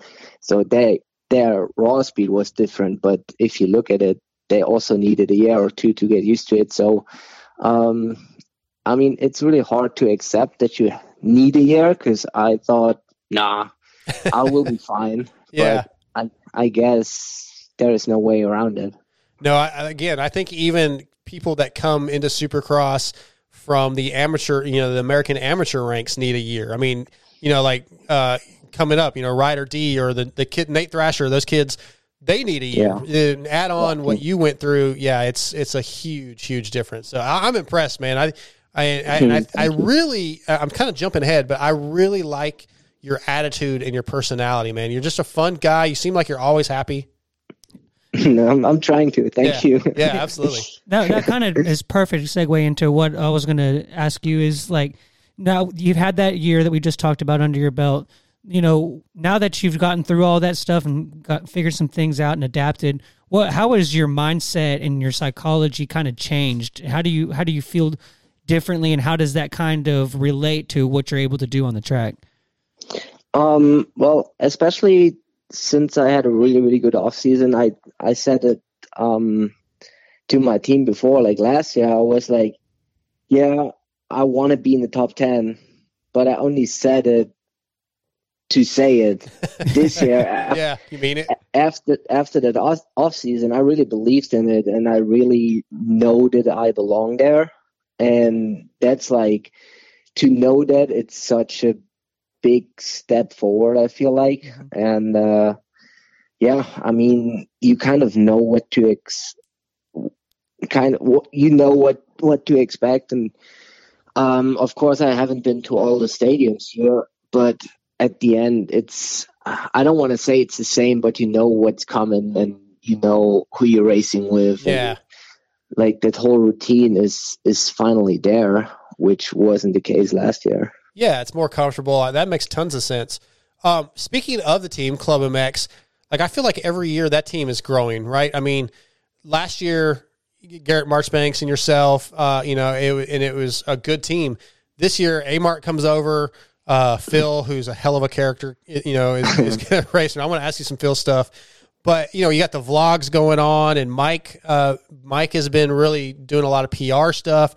Like, I feel like the team is getting stronger and more united, and uh, really, it's just it's a better team this year.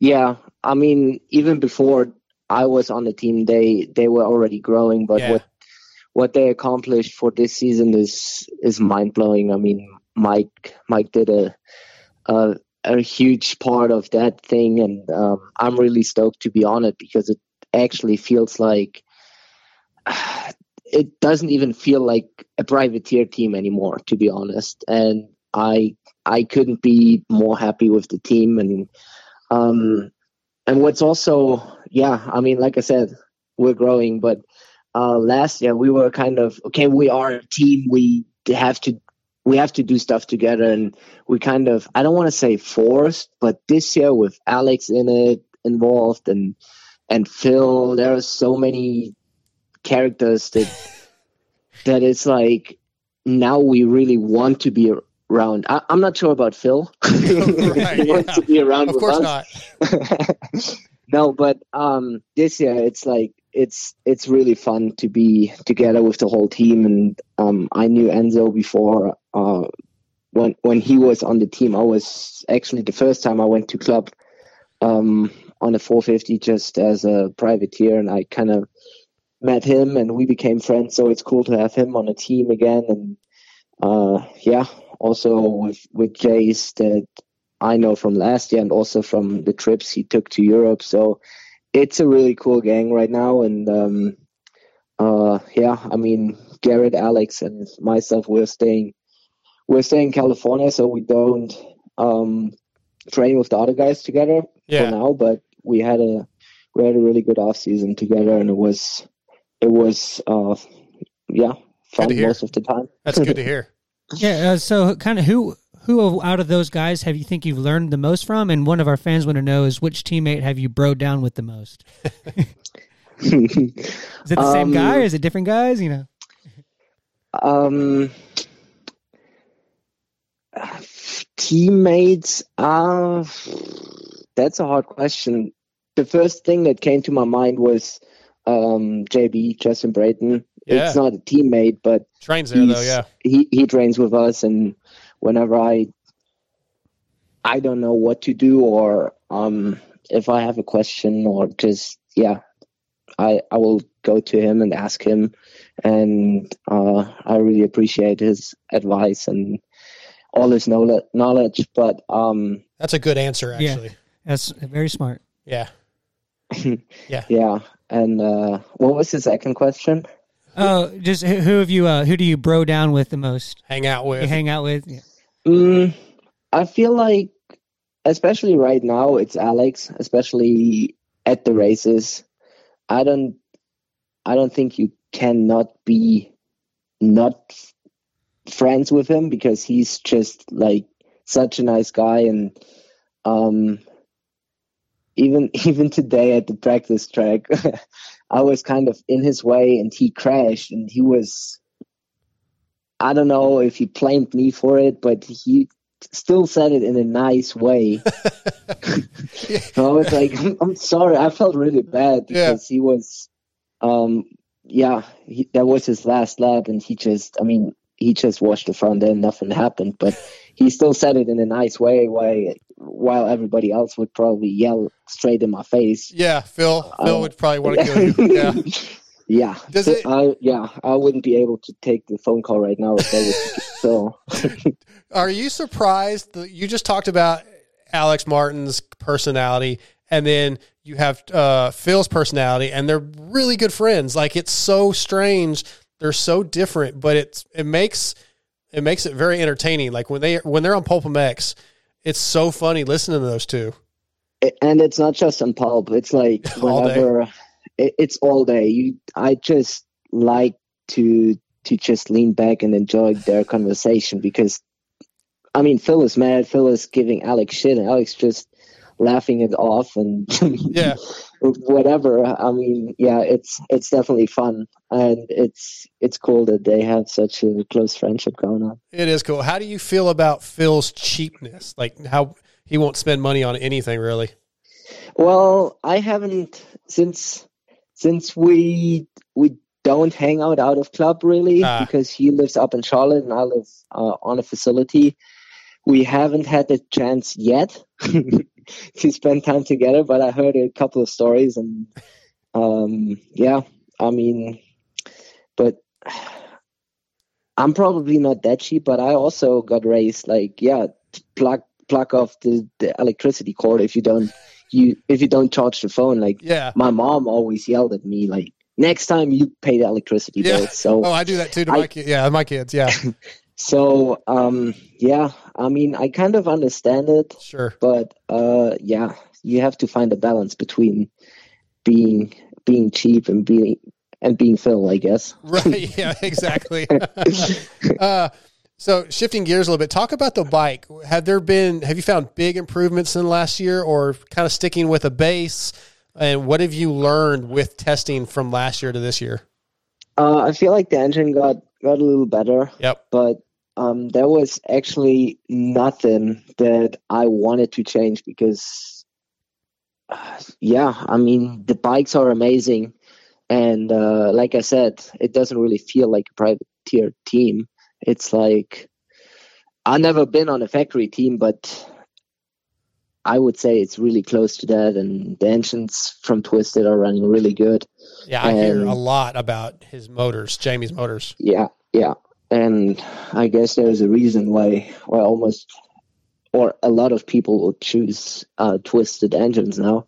Apparently, yeah. Yeah, right. Yeah, and uh, no, other than that, I was really happy with my suspension. The only thing I really changed in off season was um, the handlebar. I I chose a, a higher handlebar, but other than that, um, yeah, Enzo suspension is is really good, and I never had anything um, that I wanted to change. Besides, at the end of last year, I wanted to go a little stiffer because um, I kind of went up with my speed, so Yeah. the suspension went a little bit too much on the soft side. But other than that, I'm I'm really happy with everything, and uh, yeah, I I don't know. Yeah, I'm not many changes have been made. I guess.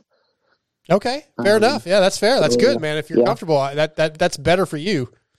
Yeah, no, I definitely knew that I had to work on on my mental side, and uh, Yeah, okay. other than that, I mean, Brand, both Brandons, Brandon, Awesome. Brandon Haas and Brandon Scherer, they they're taking care of us uh, training and like the the riding part, and that's been phenomenal. And uh, yeah, I guess it's I was I never questioned the bike or the training. It was always just me where I can improve. So Yeah. um, I, I tried to do that, and I I guess you can see that I that I made, that I made a step in the off season. Oh, absolutely. You seem way more comfortable and fluid for sure. So yeah, it's been really cool. Uh, Thanks. Scotty, let's, got got a couple more. and We'll let them Uh, go. yeah, so so you know, I th- you know everybody prepares for what they think is going to happen in the first round the- of the the training and try to have at least some kind of a foundation of a bike setting before the first round and to start the season off with. With the with these West Coast races being more ready than maybe some people anticipated, did do you think that threw off a lot of guys and did it did it affect you at all? Did you have to do some changes real quick, or was it did it cause any problems for you?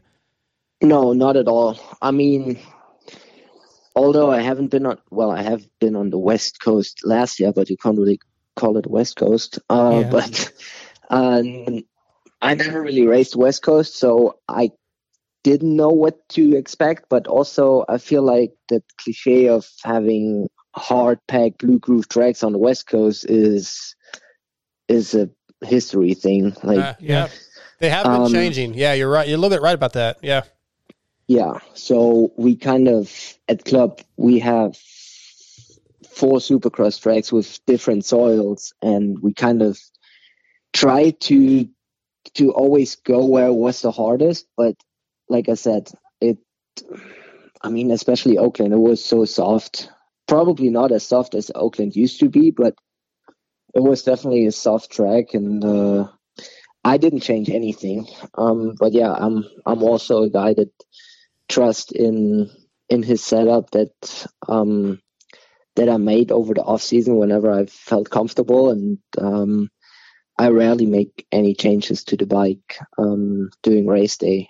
Maybe just a click or two on the suspension, but other than that, it's uh, yeah, it stays pretty much the same. Yeah, I think that's smart. I, you know, I again, I say this all the time. I have almost no talent riding a dirt bike. So, but when I listen to the guys that do have talent, the guys that used to race, uh, I think Daniel Blair is one that says like, get your bike. I think it was Daniel, maybe JT, but get your bike at about eighty percent, ninety percent, and then leave it. You, you know, the rest of it is you. Like, get your bike close. Yeah. and that's all you can Yeah. do. Sounds like what you're doing. We see the improvements. Um, you know, like yeah. So I, I'm really impressed, dude, and I'm I'm stoked to see how much you improve over the next few weeks. It's it's going to be cool. Uh, what are your you know you talked about top tens. What are your expectations for San Diego? Is that your expectation or your goal, a top ten, or is there something else you're setting for yourself for this coming race?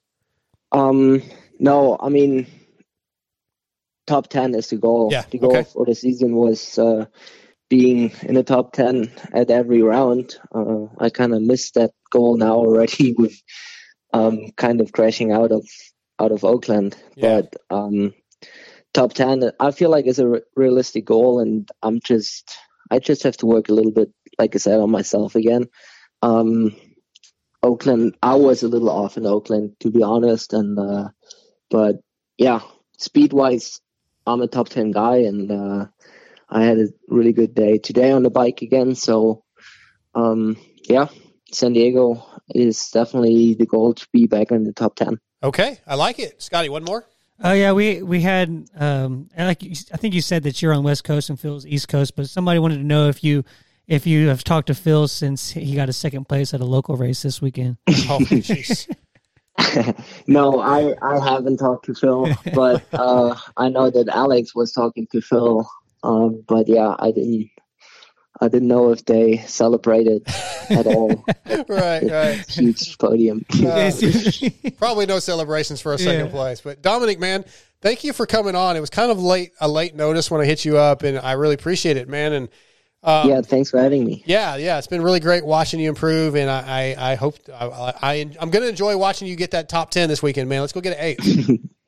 All right, I'm I'm shooting for that one. All right, you got it, man. You can Yeah. do it. Thanks, buddy. Appreciate Thank you coming on. All right. All right. See All ya. right. Bye. Bye. Thanks.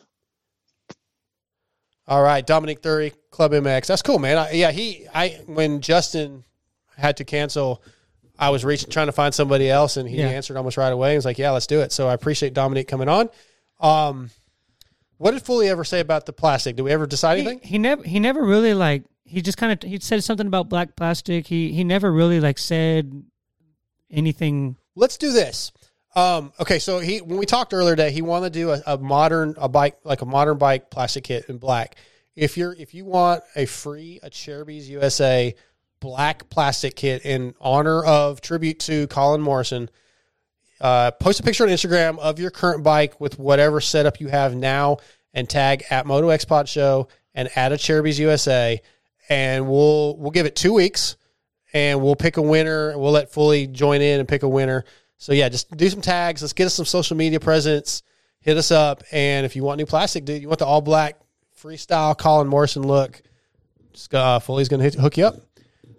Um, Yeah, so you- so for for those of the of y'all listening later on your on our through a podcast or a f- platform like that, I just want to say to the to shout out to the YouTube people tonight. We had one of our biggest turnouts. We had uh, over uh, fifty people at one point, which I know doesn't sound like a lot, but It's a- it's a growth for us. It's a growth for us. So I just kind of wanted to send an invite out to those people listening on it later, and to give a shout out to some of the people that came came on the chat room. We had some new people, some people that said it was their first time and they liked it, and uh, I I had some oh, some of my friends join. So shout out to my to my boys uh, coming back from from the hometown to to check us out, and I just want to say thanks to to everybody for for joining in and and uh, we'll just let's keep growing. I had um, fully did say let's let's share some of these uh, this share this the The streams. the streams Yeah. on their on their uh, social media to get the name out and you know let's get more people Yeah, going. Facebook and Twitter is easiest. I mean, it's hard to share streams on Instagram, but you, hell, if you screenshot it and Yeah, tag us, and know, I- you know, and I, I sit around and think of questions all day, and I write some of them down. But sometimes these guys, the people come in and they, whether it's a question that is it ends up being a really good question, or something that makes us makes me think about something else that ends up being a question that we get good content from. Sure. It's awesome. So we appreciate you guys joining, and you know, let's let's keep it going. I don't know if we're gonna do a gen- general chat thing after. Probably not tonight. I Okay. got a lot to get done. Yeah, I got you. Um, still got a lot of wrap up stuff to get done. So we'll probably cut this one off here in a minute. Uh, I do want to thank all of our sponsors. Obviously, Acerbis USA, our title sponsor, Racetech, our co-title sponsor, Fly Racing, EKS Brand Goggles, top privateers like Kyle Chisholm, Ben LaMay, and Ryan Breece, as well as many of the top GNCC guys like Craig DeLong. Choose EKS Brand with multiple lines to choose from, such as the EKS-S, the GOX Flat Out, and the all-new Lucid with the Wave Latch quick release lens system. You are sure to find a goggle for you at a price range you won't be able to beat. Uh, go to your local dealership and ask for EKS Brand through WPS, or you can email me darksidemx3 at AOL.com for pricing. I've got a bunch of stuff on hand here. Also, Works Connection still on board with us. Torc1 Racing, our jerky. Guys, we still got a lot of supercross races to go, a lot of football to go. What's up? dude, we haven't had a chance to say, you know, Wade's sponsor the show. it. Go, do yeah, it, man. Robbie's Go. I, I sent him a. I said, "Good job, man." He he responded back to it. So he's yeah, man. Yeah. But if you guys want some snacks, the best snack you can have for watching Supercross or football coming up, Niners Nation, by the way. Oh my Nation. God, that's not good. Yeah, but um, Uh, visit you didn't even know they were going to be in the playoffs. eatrjerky.com and use promo code MotoXPod21, all one word. Uh, the M is capitalized. We'll get you some jerky. Berm Lords Graphics and Jersey ID. They did the jersey up today for Aiden, the winner of the main event moto bike and all that. Oh, okay. Fly Racing supplied him some gear. They they lettered his jersey for him. That's going to be sent out. Shuck Socks, Williams Motorworks, Xtreme Kolors, Blud Lubricant Oil Lines, Power Band Racing, and True Fusion Sports. Uh, our Derek Kelly check in. We're not doing one this week. We'll get him back on soon. Um, real quick, the Ryan Breece seven deuce deuce Oh. pass, knockdown, takeout, et cetera, et cetera. Where you where do you stand? Uh, that was a that. I think just overall the way the whole thing unfolded, it kind of, it kind of resolved itself. Honestly, like it. it, it I don't kind- know if seven deuce feels that way. Uh, well, he said he said on on pulpit he was like just he's like like what like you know to see it all go down like Yeah. and then his his Breece's crash at the end and I slammed into that corner dude like the fact that he walked away from that and you know there's a lot going on I mean technically Breece should never even have been in the LCQ he got that that heat race where they had to stop the racing because he knocked out the the live timing pole Oh, and all that yeah, stuff. Like yeah. he kind of got done dirty already so he's probably riding with emotions maybe a little more than he should have. Seven deuce deuce is like one of the fan favorites. If you if you do something like that to him you're probably going to get some some feedback from that. People are going to kind of you know he, you know because he's the guy they're going to defend him so I, I think it was a little little too much um, i feel bad for seven deuce deuce it's it's hard to make a main this year we've seen that we've seen chiz not make it we've seen amar not make it so the fact that he was in a position and it got taken away from him i, I definitely feel for him um, it, it was kind of a little bit of aggressive move, but Yeah. I think it. I think they'll. I think it'll grow and, and, and be good from then. I did reach out to Ryan today and I asked him if he would come on and give his side of it on the wrap up show tomorrow night. And he declined. He's like, man, I just want to move on. Like, I want to let Yeah. go. And that's fair, man. If he wants to handle it that way, um, that's what we'll do. So, Fully just texted me, and, and I think we're going to change how we're doing the giveaway. Okay. So, he wants to have people that are listening. Uh, hang, t- hang tight for a second, guys. Just give me a second. We're going to get Fully on. So, little cold call. Yes, sir. Fully. Yes, sir. So you want to do live YouTube listeners tonight for the plastic? Yeah.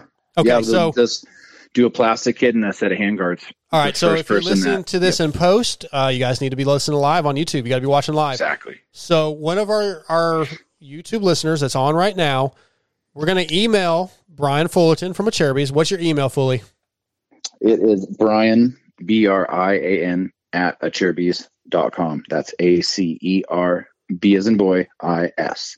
Brian at acerbis.com. Give him a Yeah. list of all the guests that were on tonight and tell him who your favorite is, and he'll pick one. And somebody's going to win a set of plastic for uh, It's got to, but it's got to be a set we stock, a current model, um, four stroke or two stroke, current generation. Sounds good, man. So uh, it pays to listen to YouTube. Uh, fully, thank you so much for Yes, for helping us out, being our title sponsor. You. and Talon, and um, you guys are killing it, man, You bet. helping a ton of the teams in the pits.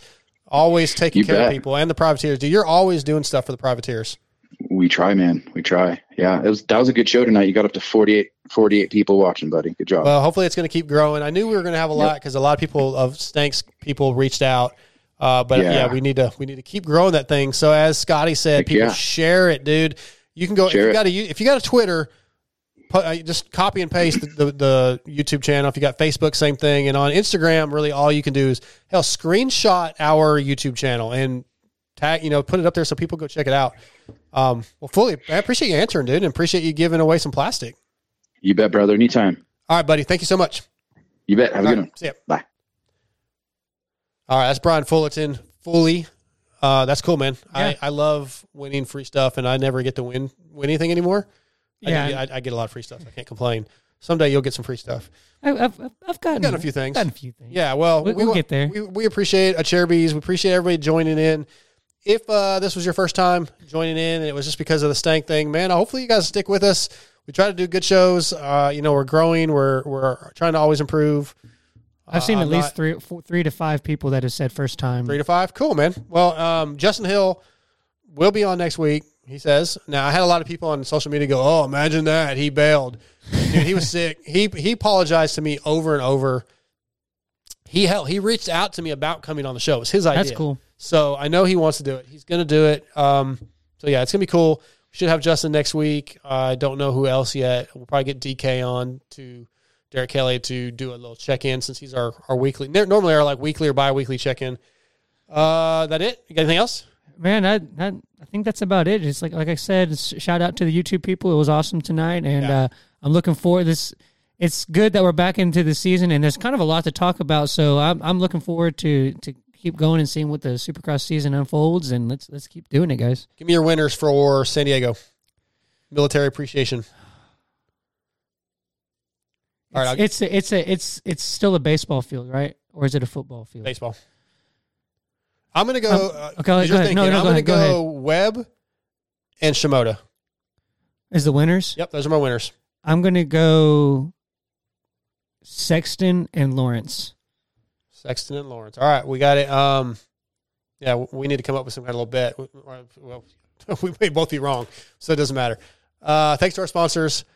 Visit them, support them, get you some jerky, get you some Blud lubricants. I'm, I actually need to give that. If you guys want the best oil, man, Blud lubricants were created to bring out the highest level of performance and protection for all types of racing, whether you race moto, cross country, side by sides, or even sprint cars. Blud Lubricants has an oil for you. Use promo code MotoX, all caps, all together, at checkout to save. The stuff will let your bike run about 30 to 35 degrees cooler in testing. It lasts. It's awesome. Blud Lubricants, B L U D. Hit them up. Race Tech, Acerbis, everybody else. I think that's it. We're out. We're out, guys.